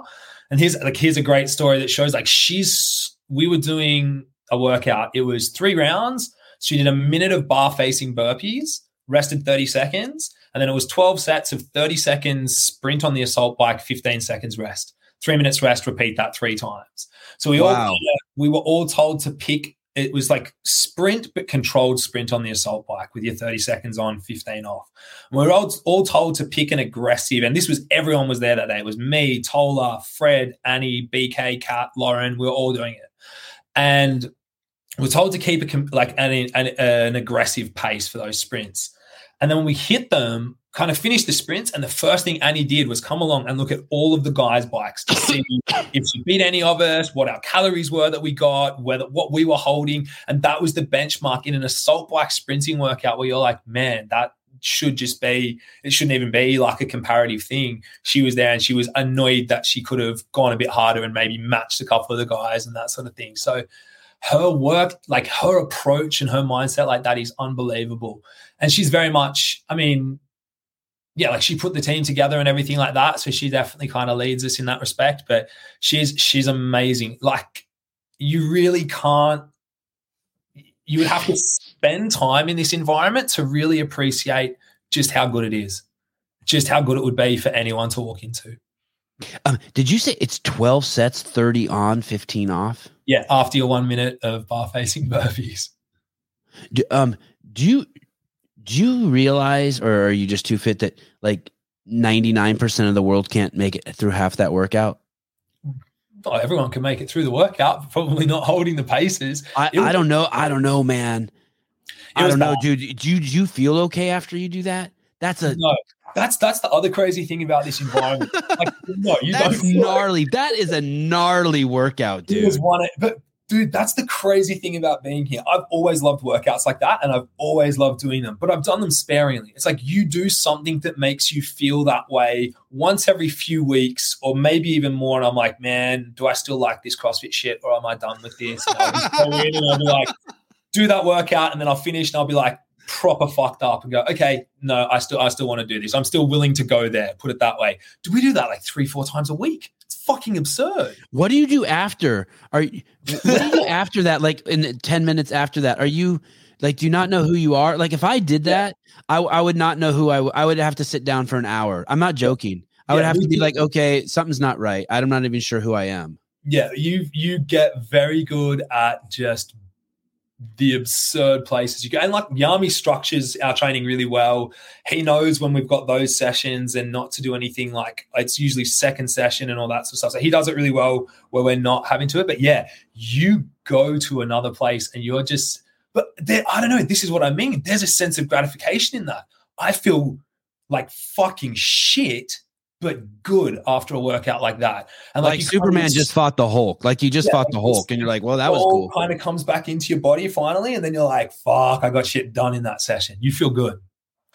Do you know that feeling um where y- y- you're sick uh, and, and it comes on very very quickly like food poisoning or yeah, yeah, yeah. like you drinks and all of a sudden um no you can't do your your all your awareness starts focusing on your body Yep. And you're like you're you're focused on your tongue and Yeah. maybe your stomach and your anus and and like your hands are tingling and and it, you, it's such a unique um it's the body taking like very serious look at itself inventory the physical body and the brain is like or, or the awareness is like scanning it that's Yeah. kind of what happens when when you do one of those crazy assault bike workouts right all of a sudden all your awareness is like okay uh the whole system like the whole system is something's wrong Yeah, you can't, it's like, literally, it's like you do something's wrong, and someone's like, "Do you hear the music?" You're like, "You don't fucking hear shit. There is nothing happening. It's just this complete presence in your body."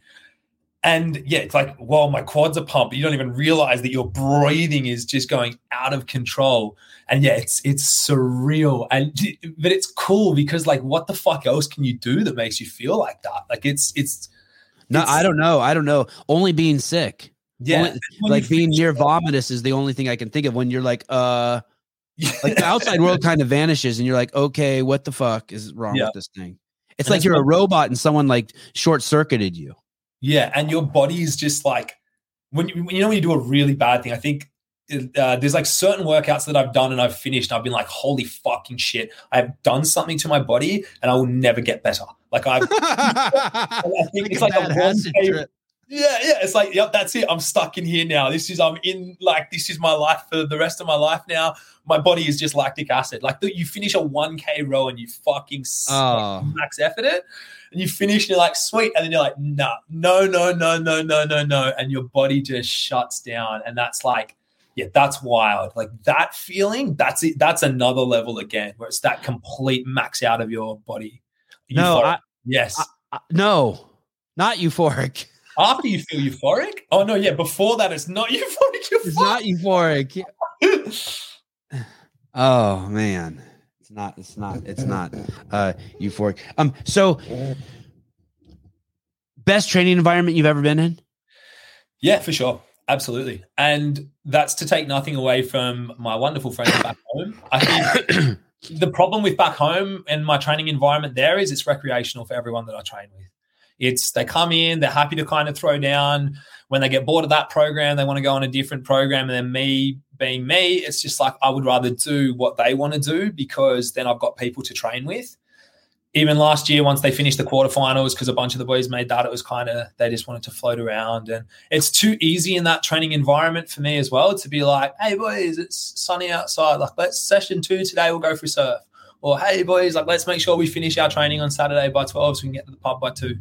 So yeah, by far, and for so many different reasons, even the access to like the other members of the team, the other members that I'm there with, everyone's knowledge, the amount of knowledge that they have is so ridiculously good that that in of itself is such a such a cool part of it. Like Tola, for example, guy fucking knows a lot about lifting and strength and all that kind of training and stuff. He's a brilliant coach too. So I'll be lifting and he'll come over and he'll kind of give me a couple of pointers. Hey man, like I noticed that you did blah blah blah blah blah. Why don't you try and do that? And it's never done in kind of a, an egotistical way either. It's very much it's an environment where every single person there is completely invested in everyone else getting better in whatever way they can. Um, what about the sun? What about the la- the the the your? I'm guessing your exposure to the sun has gone that's way down. This is, uh, yeah, bro, it's terrible, and that's been one of the hardest things. Like when we, I mean, it's. I say it's getting better now, but when we first got here, you had 15 minutes of sun today. Yeah, kind of not quite sun today. well, we had sun yesterday. It was, and and it got up to 10 degrees yesterday. I don't know what that is in Fahrenheit. You guys have stupid, stupid measurement systems in we America. Do. We do. We do. They get that changed for us, mate. but um, it's like, yeah, that's hard, bro. And when we first got here, it was dark when we go to the gym. Dark by the time we'd finish. You might get a half hour in the middle of the day where the sun poked its head out, but it was usually or raining and so cold that you didn't want to go outside. So that sun exposure or lack thereof has been challenging, but it, ha- it, seems to be getting better. The it's definitely lighter for longer now, so the light stays good until. Um, I mean, it's light now until after nine p.m. and it's the birds start fucking having a good go at about four thirty in the morning, which is lovely. Fucking right outside the window.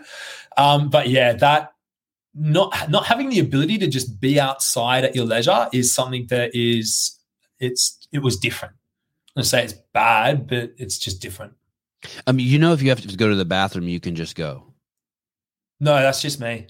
Oh no, no, I didn't even notice you were moving. I just yeah, looked. At, we've been an hour and a half, and I always know that like if I have to go to the bathroom, I just go. So I wanted you to know, know that. Yeah, you thank you very much. I'll. You are welcome. I'm just progressively pissing myself a little bit more and a little bit more, so now I'll be able to go.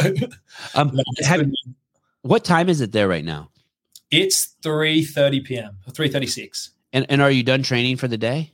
Yeah, we had Monday off after the quarterfinals. And then we had yesterday, it was kind of just a little bit of zone two. Uh, Tola and I went in this morning, did a little bit more zone two work, and then some bodybuilding and some kind of accessory stuff.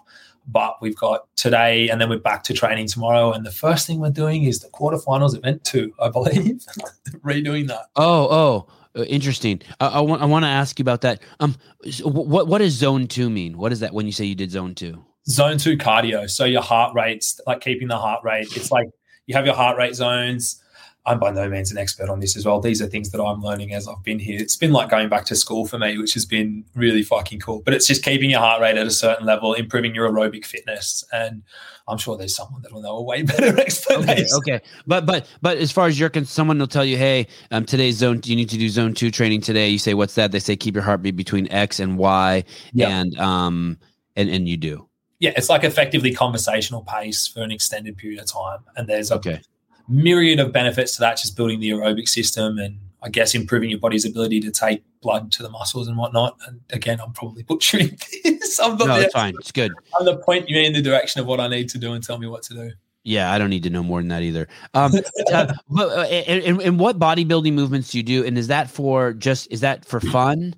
Or is that um like no it was today we did a lot of the athletic truth group stuff which is like that knee health. So like the atg split squats uh, some stuff for the tibialis raises calf raises uh, what else did we do? We did do some curls at the end. Why not? and, and, is that just for fun? Just like you and Tola will just go. It's not part of your programming. You'll do some curls, or you'll do bench press, or you'll do. Uh, we don't deviate too much from the program. Like zone two stuff, we can add in as well. Today was definitely just both he and I feel better after doing something the day before going back to training. So I'd had three days of complete nothing. I'd feel like shit training tomorrow. So I just wanted to move around, do these kind of accessory movements that not super heavy, not super hard, just to get my joints moving so that my body feels good. Gone are the days where I can just jump into a session, Sevan, and not warm up and have done nothing beforehand. Yeah. The old body, the old body needs a little bit of priming. Um, Khan, do you ever do sit ups um, with a dumbbell in your hands? I've never done sit ups with. Oh, maybe oh. in the past. I can't remember yeah. a time that I have. I meant to ask Rich about that if he still does that. When I filmed, I'd never seen anyone do this before. I guess it makes sense.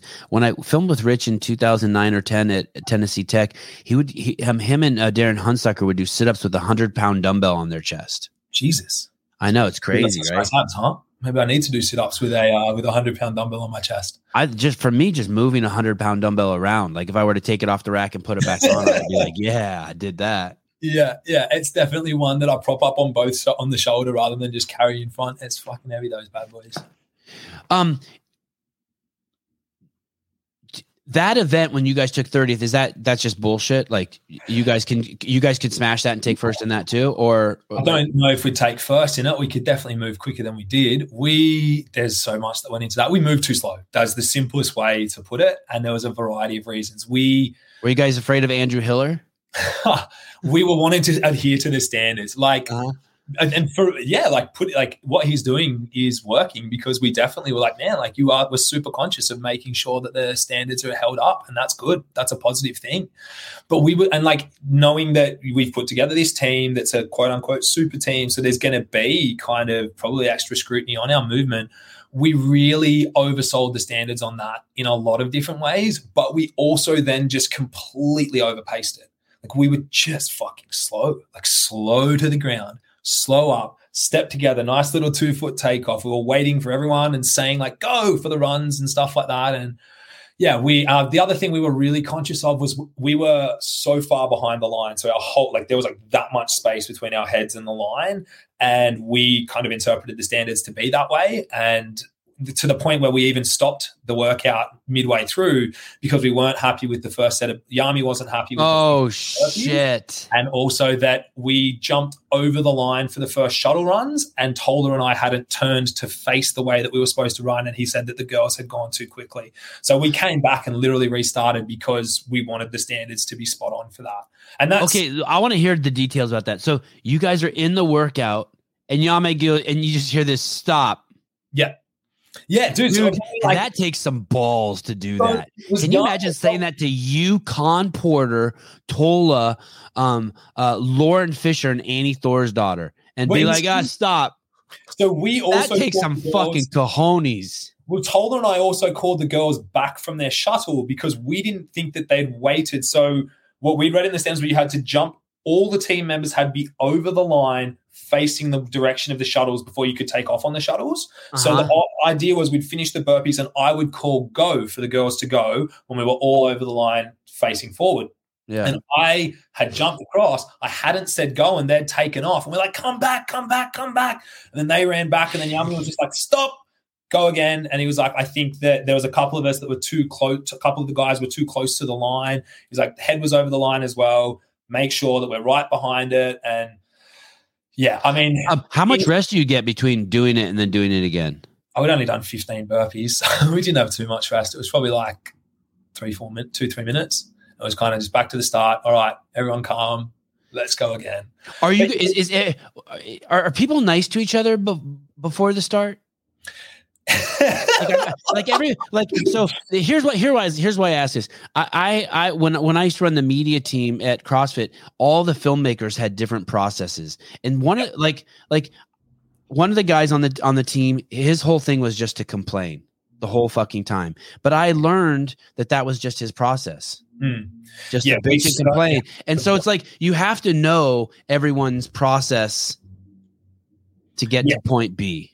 And we're learning that, my friend. Yeah, yeah, we definitely all have very different processes when it comes to everything training, uh, food, and nutrition, recovery, but very much so when it comes to competing. And that was certainly on display over the course of the weekend. Like, everyone's nice to each other. Like, we get along fantastically, but it's certainly, there's certainly times where it's just kind of, I'm very much uh, tell me when we're going because I'm not going to warm. I'm going to warm up a specific amount of time, and then by the end, it is like the last workout, for example. Like, what time are we going? They said 110. I was like, all right, cool. We went at 145, so I'd warmed up, and it was just at the end. I was just kind of leaning on a runner, like, you're good to go? I was like, yep, I'm ready. Like, I'm not going to warm back up again.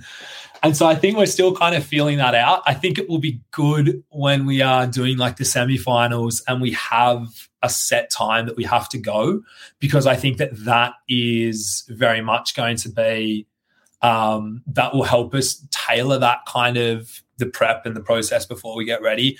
But yeah, we all we all certainly do have very different approaches. Even just like I'm very much not laissez faire so much as just a kind of I'll use when I'm nervous, I'll just crack jokes. Whereas right. when Paul is right. nervous, he'll just go quite stoic and quiet. And it's yeah. kind of that kind of different idea of you know, my nervous energy going into that versus him being very internal and everything like that, and learning to kind of be like, he's allowed, like they can say, shut the fuck up, calm, we're annoyed with you now. And I'll be like, cool, that's no worries. I'll go and fucking tell jokes to the wall, that's fine. Or go and annoy someone else.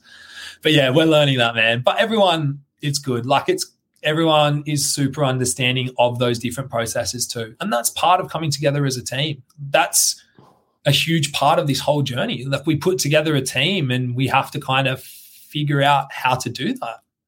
Is Lauren? Has anyone on that team had team experience? Yeah, Lauren and Tola. I was I went team 2019 and we made the games, but we got cut first and we didn't do very well. um, and Lauren's podiumed on a team before. I believe she came second in 2019 with her with her team, and that was when it was the super teams, like the super super teams. You didn't have to train together or anything. Was that Invictus? Yes. Yeah, yeah, yeah. And then yeah. has been on a bunch of teams. I think he's been into the games twice on a team as well. So yeah, I think Lauren once or twice on a team. Tola definitely tw- at least twice, maybe more on a team. And then this is Annie's first foray into the teams world, and then my second time. Wow. Yeah, so that that's interesting. I, I hadn't thought about that. I mean, she is a very unique creature. What Annie? she, yeah, what she did taking third place at the games last year. I, I mean, part, part of me, I'm part of me wants to say it's equivalent to winning the fucking CrossFit Games. To come back, I like, like I don't think people can come back. Mm. I just, I, I, I don't think if you take time off this sport, you come back. It, it, but to come back and take third, it's, yeah. It's, and she had a kid. But mate, you spend a, spent a, week here in this training environment and with yeah. your particularly to see yeah. you, you, you understand. You understand. You do, okay. Very quickly. She's yeah. built a good team around her. Which is not to diminish the exceptional nature of what she did by any right, right, right at all. It's not right. to be like, oh, it would be easy. Anyone could do it in this environment because no, fucking nobody else. Like, I don't know if anyone else could do it even in this environment. But when you spend time with her, when you spend time with Jami, and when you spend time with Fred and the rest of the team that are around her all the time, you understand how it happened. You understand right. how it happened. And but again, doesn't take away from the spectacular nature of it happening. I don't think a lot of people realize the emotional um, journey of uh, of of physical exhaustion. So when you have kids, you start to see it really, really quick. So like I would go to a soccer field and I'd be like, okay, boys, we're going to run five laps. And I would give them each a ball and they would kick a ball. And every lap was different. One lap they'd be laughing. The next lap they'd be crying. The next lap they'd be angry at their brother. The next lap they'd be like, "Look how good I am." And then the next clap lap they would be quiet. And it's it's a whole emotional journey to take yourself and and, and you'll people who go hiking notice that. You know what I mean? If you go on a long like 15 mile hike, you'll have every emotion to hmm. the top and back. And so then the the four of you from the outside it's just four four people just working out together exactly yeah but it's not it's a whole it's a whole everyone's to, to use the, the female metaphor everyone is going through euphoria to having their period to back to euphoria again every single day there's a whole it's, it's right? like cascade of shit that's like just blending yeah, like three of us uprooted our lives and moved here, and you know, Tola and I live together, and Lauren, Lauren lives next door. So there's the three of us are kind of living, like let's call it living together, cohabit, like like co-inhabiting a little place, and there's the cultural differences that we're all adjusting to. Yeah, you're all culturally so different. Boston. Australia, Stockton, California, now Iceland. Those yeah. are not. That's why. That's, that's wild. Yeah. and that's been that's the whole part of the journey. I think that it's been an interesting journey and it's been it was interesting. We put together the team and our goal was to win the crossfit games and very quickly crossfit and the media outlets ran with this whole us versus mayhem narrative and that's been kind of so heavily pushed. But that's not our goal. Our goal is not just beat mayhem. It's to try and put together a team that can win the crossfit games. And that is so much broader and that includes can like where's like there is a journey and there is a story and there is there are multiple stories that go into four people coming together from completely different worlds and creating a team. There's a story about going from, you know, some of those guys have been heavily coached before. I've never had an in person coach every day. I've never like I've had coaches in CrossFit, absolutely, but I've never worked with a coach face to face. I've never trained in an environment with other people who are genuinely competitive, who are trying to be, who are taking it as seriously. So these are all adjustments for me, adjustments for the other guys, like living there. You know, Lauren left uh, Raz, her fiance, like she's here on her own. Like there's so many different. Oh, he's not there. No, he's not here, man. So he's that back- sucks. He's cool as shit. Do you he's know a him? Fucking cool dude. Yeah, yeah, yeah. He's a legend. awesome. He's a legend. Got to spend a bit of time with him when we first came out here. He's such a top fella. And that's where like there are stories beyond this kind of weird narrative that CrossFit's obsessed with, with you know, us first mayhem. And those are the kind of cool. The, these are the parts of the journey that I'll certainly remember the most. And that's the kind of yeah, all of this stuff. Like fucking hell, I live in Iceland now with three, two people that were, or three people that were pretty much strangers before this whole experience. Um, it, you and Annie and, and Lauren are pretty big names in the sport. Is is does how does Tola? Um, uh, and, and obviously he's he's eminently capable uh, physically.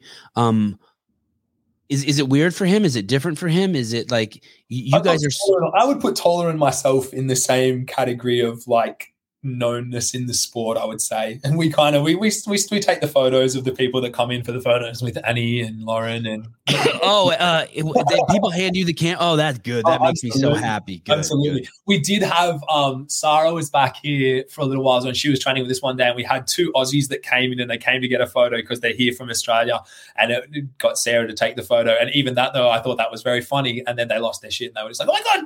Gave me the phone straight away, and it was switch out, let Sara jump in for the photo with them. So, yeah, bro, it's um, That's a story of my life, by the way.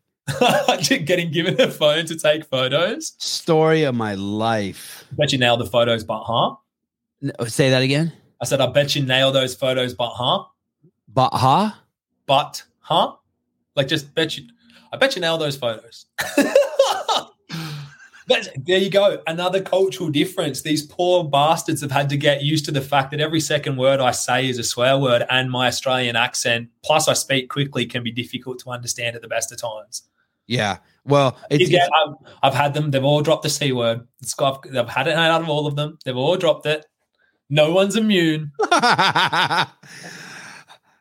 That's wow. So you were in the gym when when Sara Sigmundsdottir was there, Katrin Davidsdottir was there, Annie Thorisdottir was there, BKG was there, Jami was there, Tola was there, and Lauren Fisher. Yeah, bro. We have like, and there's other people that come. in. Dude, that's nuts. Oh, dude, I think like um, I think BK How fun. of like that crew, and then you also had like Solveig and another girl Gucci that's from here as well. Is very good too.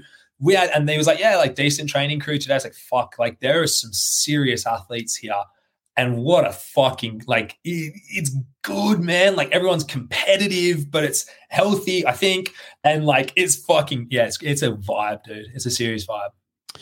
Do you do you have to be um uh so so we uh Hunter I I spoke to Hunter McIntyre yesterday. Do you know who that is? Yes, Okay, and and he went to Dallas and he just set the world record. He does something called Hyrox. Yeah, it's yeah, like yeah. CrossFit, but it's just the same event over and over. Okay, Yeah, I'm And- with that. I don't know what it is, but I know Hyrox exists, and it's kind of that race with the 1K run between all these different stations. yeah, exactly.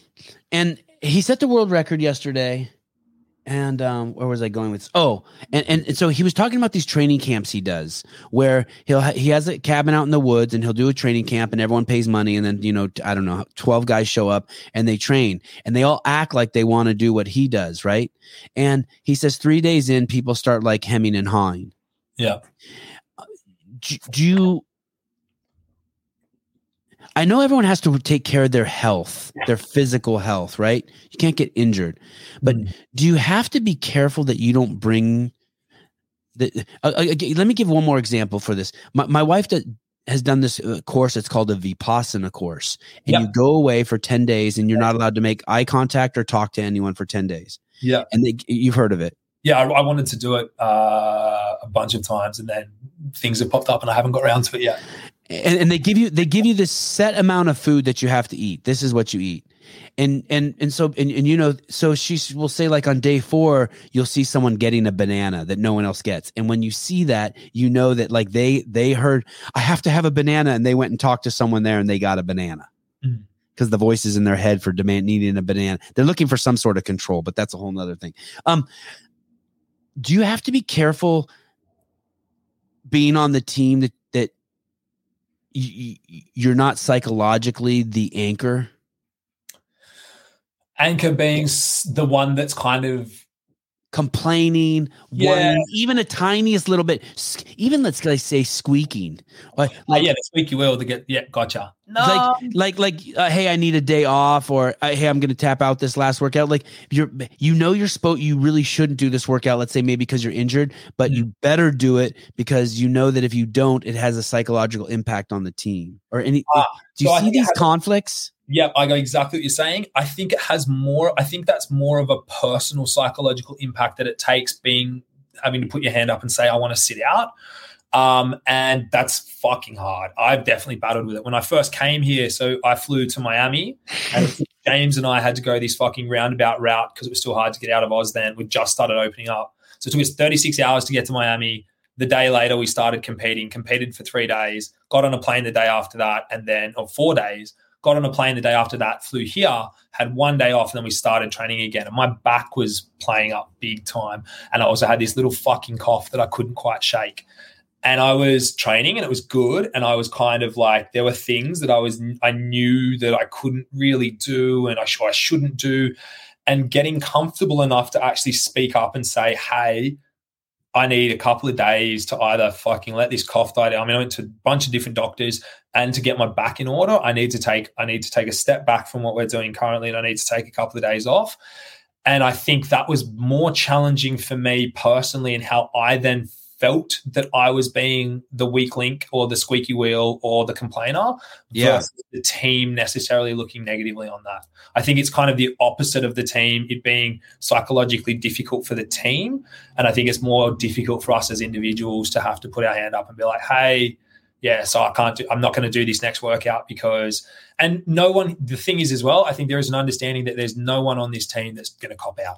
There's no one here that's going to not do something because they don't want to do it. It's the, if you're going to sit something out, I think it's pretty obvious from having been around the group now. And that's a culture that I think is just, is part and parcel of the actual group that we're in. And it kind of comes from the top with like your Annies, your BKs, Cats, Jami, and all that that no one's bitching out. No one's sitting a workout out because they just can't be bothered that day because they just don't feel like it. So if someone does put their hand up and say, I need a day off or I need an extra rest day or I'm going to come into the gym an hour later than everyone else because I want to get a little bit more sleep today, it's never, I don't think, taken as that kind of, uh, this is like a bad thing, blah, blah, blah, blah. I think, yeah. I think you're- so is that trust you guys trust each other Yes, absolutely. I think we do trust each other. We trust that everyone is going to put their best efforts in. So far, we haven't had any reason not to. Like this was our, I mean, it was our first experience on the weekend as a team, and yeah, we absolutely fucking bombed the second workout. For example, then on the last workout, I bombed the last workout for us big time. Like I fucked that up, and it fucking stung. And I'm sure there will be that was the the muscle up when you had to redo one Mm, yeah, yeah. So my thumb, you know, the grips that have the circles in it, my Yeah. fucking thumb got caught in one of the little holes, and I could feel my grip. I was like sliding around and getting stuck. And on the last one, I couldn't quite turn over fast enough. Came down, shook it out, jumped back up, failed again. Then had to stand there for fucking ten seconds like an idiot. It was still fresh in my mind, and then go up and do it again. And so that, I mean, we w- I don't think we would have won that workout, but we would have finished second had I not fucked that up and that was really shit. Like that was a shit feeling. And everyone else in the team, though, they know that there was literally that I just fucking failed, and like that was, you know, learn from that. Everyone else was so supportive, but that the culture is such that you demand. It's that what we demand from ourselves here is so fucking high, and everyone is on that same page. everyone is on that same page and it's really fucking cool to hold yourself to a standard like that versus it being something that being a standard that we're necessarily held to by each other. I'm sure that that exists. I'm sure if one of us did start to slip up, that would then become a conversation or people would start to step in and say something, but it hasn't happened yet. What about this? What if, what if, um, what if, uh, what if, oh, this is good shit. All right, here we go. I'm ready. I should fucking, I shouldn't even say this on the air. I should call Jami. What if, what if you, what if, what if Jami did this? What if, um, uh, he Jami said, "Hey, Khan, I want you to um uh, uh, call the team and tell them that you're not showing up to practice today, and like you make up something that's just bullshit, right? Mm. And then and then and then you show up ten minutes late and you're there, and Jami says that was a test for you three. Were you mentally strong enough? Did you just start blaming Khan? I think it would be very. Don't worry about anyone fucking else. It's about you. You, You know what I mean? Like putting in some like crazy psychological obstacles like that. One time my wife told me on April Fools, she said, I'm pregnant. I got him with. An, I tried to get him with an April Fool's actually, pretty similar to that. But yeah, And then you- for 30 minutes, dude, I just thought about my fucking life. Was that and then she before? told had- me- it was like before. Well, yeah, you- way before I had kids. We- Yeah, way, way before. Like I was like, I was like, I didn't have kids till I was 43. This is like when I was 33. And I remember saying to her, she told me she was pregnant. And I remember, I think I was having a call with Lauren Glassman, Greg's wife, to try to like get some project passed through. And she said, um, and I said, Hey, do you think now is a good time to tell me that? And I, as I said that, I'm like, this fucking girl just told me she's pregnant with my baby, and that's my response.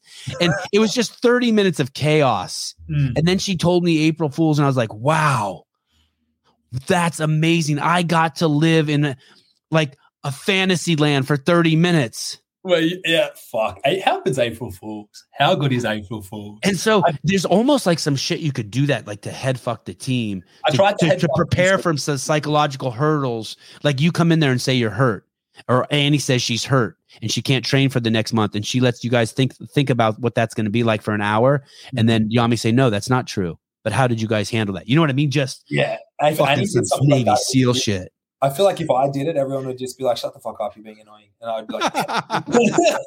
I tried to get them this April Fools. I told them that I'd like had a house back in Australia. I had to go back to Australia, that I had a house back there and that I sold it. And the only way to get the sale through was for me to go home and sign the papers. And it was like, if I didn't go back there, it'd all be fucked up. And then apparently, like, Lauren and or apparently Annie had seen it and she started saying to Fred, There's no fucking way he's going back here. But Jami was in there fucking quick and he was just like, Happy April Fools to you too. And I was like, Get Like I thought I Oh, nice, nice. I nailed it, but he he was well on top of it.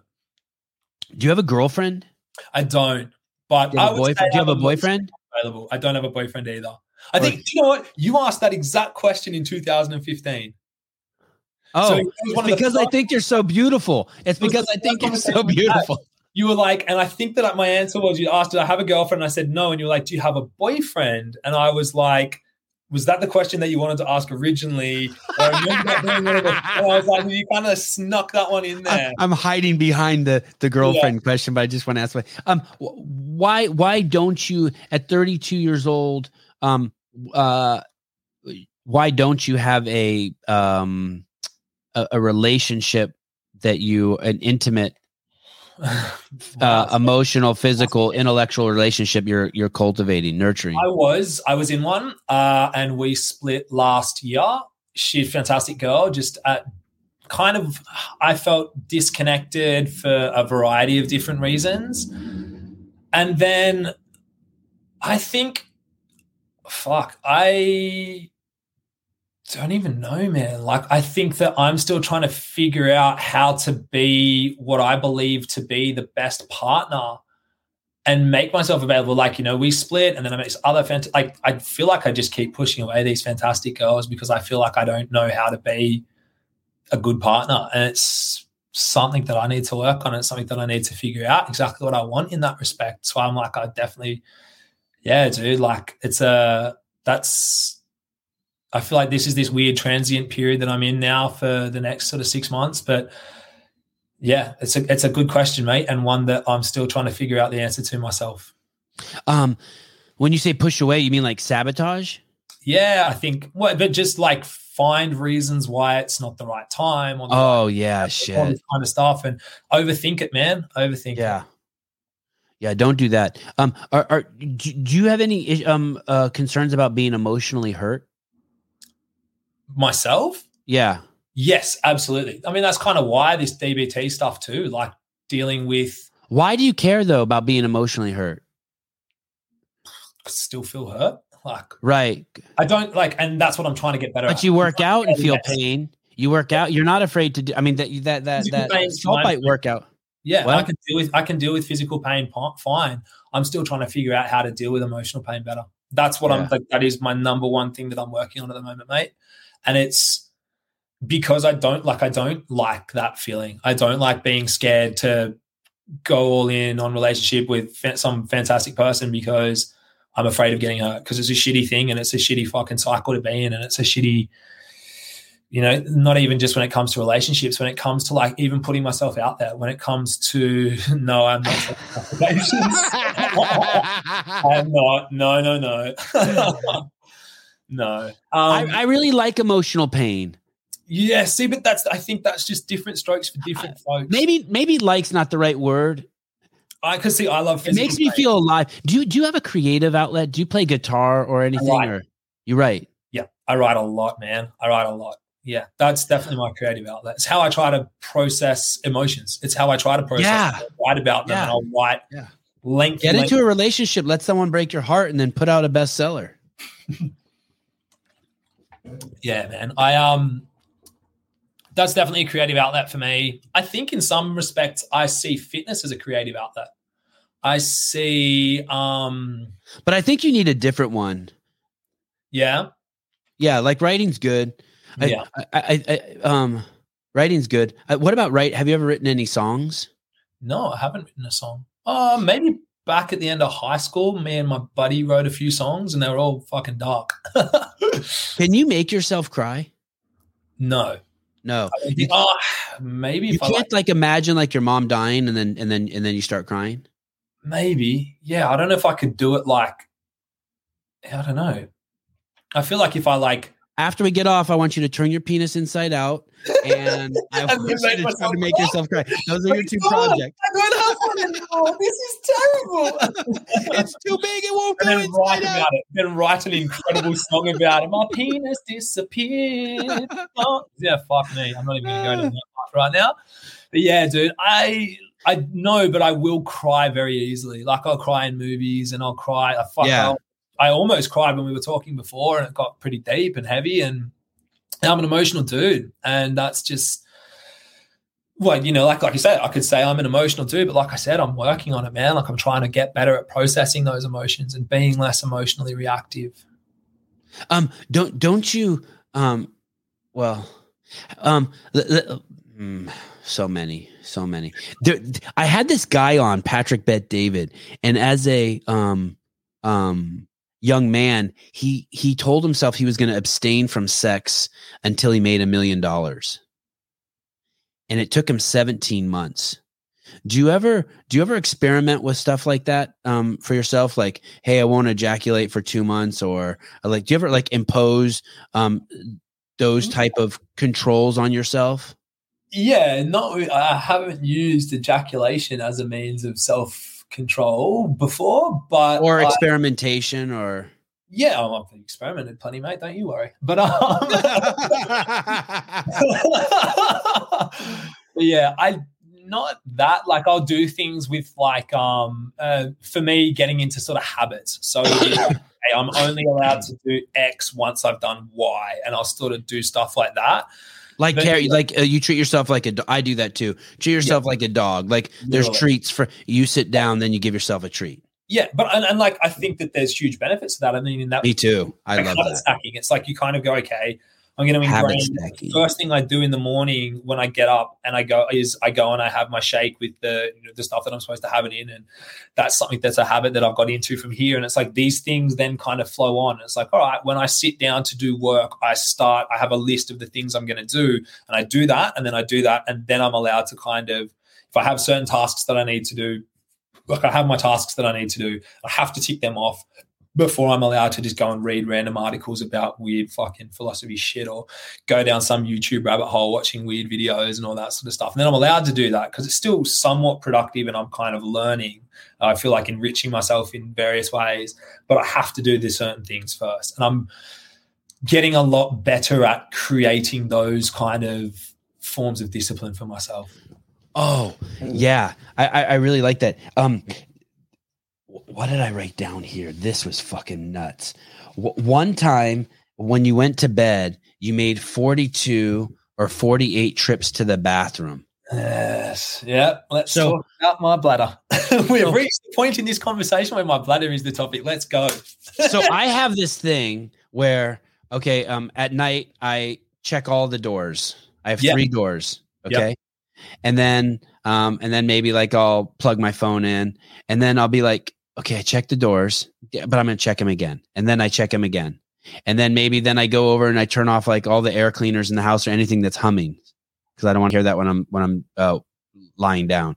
And then I'll be like, ah, I'm gonna go check the doors again.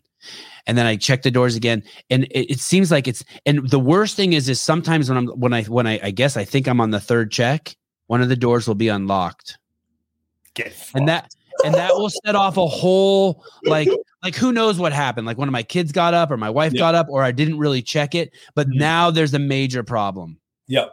And Now it it's like now it's like uh, that that that now I'm gonna have to check it five more times before I go to fucking bed because like I don't trust the process. Yeah. It's so fucked up. And sometimes I'll go to bed and I'll be like, don't check the doors, don't check the door. And I'm like, oh fuck, I gotta check the doors. Dude, it's exactly the same thing. It's like, don't think about you needing to pee. Don't think you need to pee. It's like, I think it's something to do with, I think in my head, I've got to relax now and go to sleep. It's like, oh, you might need to pee though. So I'm like, fuck, Yeah. I'm thinking about I might need to pee. So I'll go cut a little fuck. And it it's genuinely pretty kind of proportional to how anxious I am at that point in time, is to how many times I'll go to the bathroom before I fall asleep. Um, and then yeah, it'll fuck, like I'll be like, fuck, like, don't think about it. Don't think about it. I'm like, all right, cool. I'm gonna get straight in bed and I'm not gonna go to the toilet once. I lay there and I'm like, I start to get like fidgety, my legs start to go. I'm starting Yeah. to fuck and go. A couple of drops come out, and I'm like, you fucking idiot, why did you go? Like you didn't even need to go to the toilet. And then that's how it kind of exactly the same as your locks, but it's me going to take a piss. Do you know do you, how old were you when that started?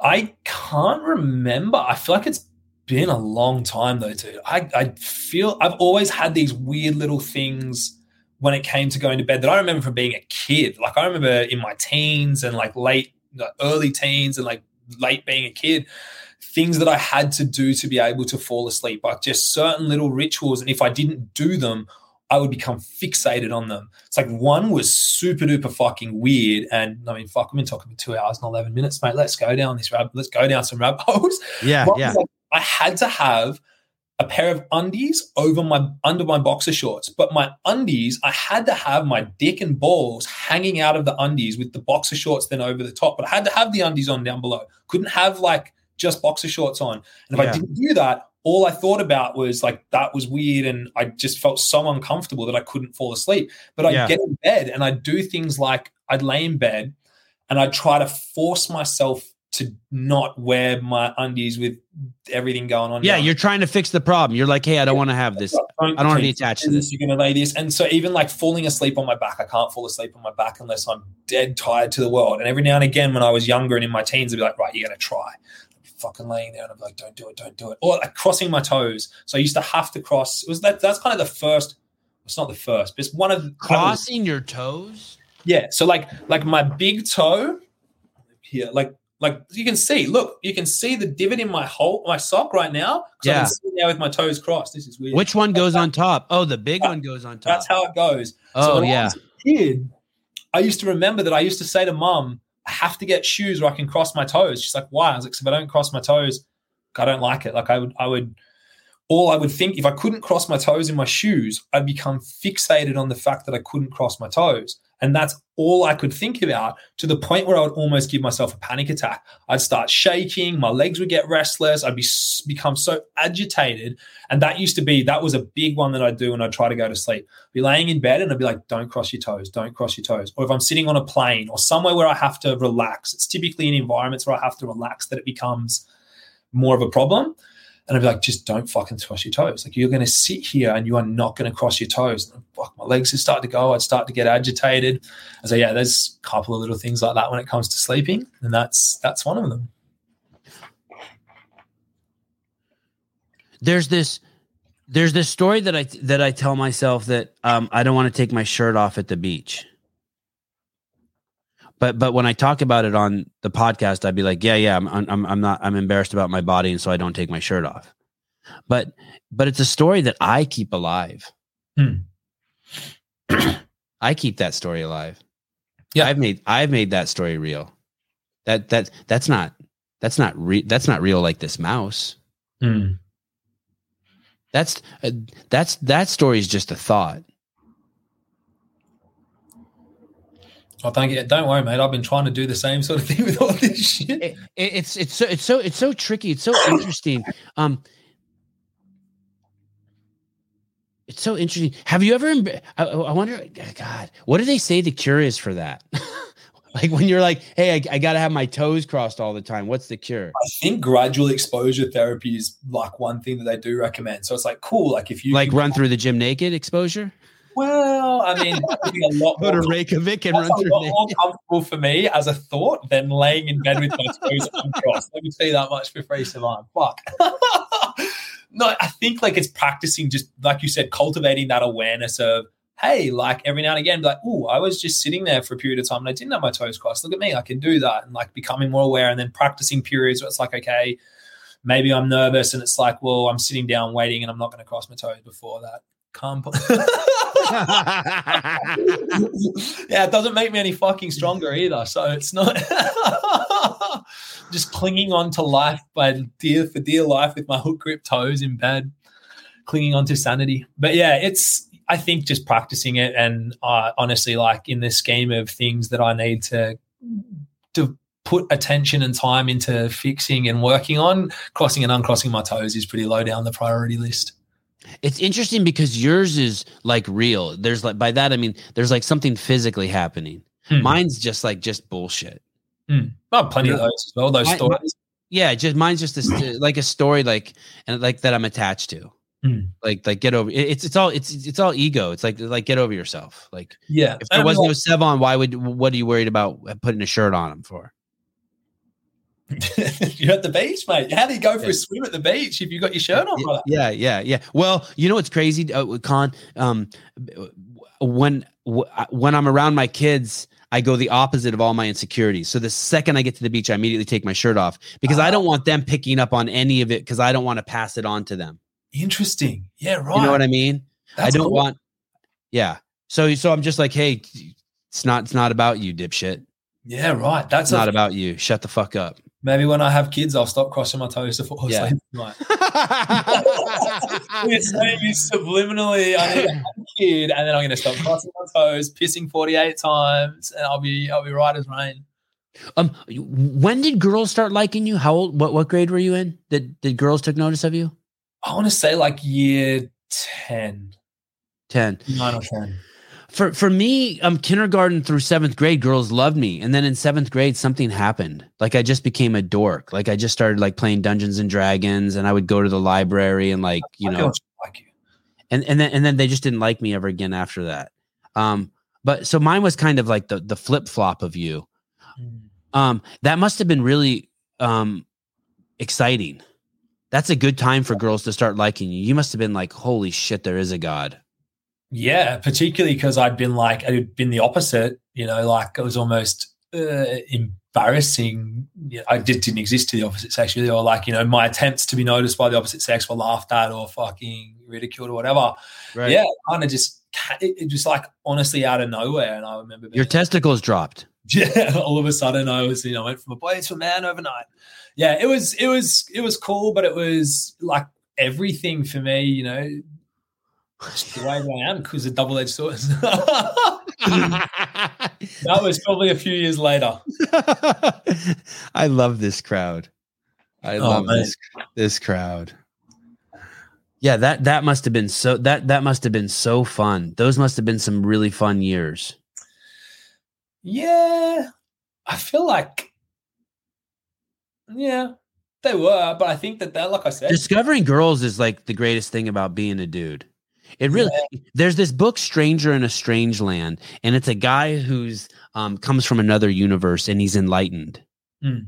And he says that basically all the other creatures in the universe that are enlightened they they don't mate. They they and we're the only creatures in the universe that have the ability to be enlightened but also mate and i and he explains it so well in the book but we squabble it we fuck it all up Mm.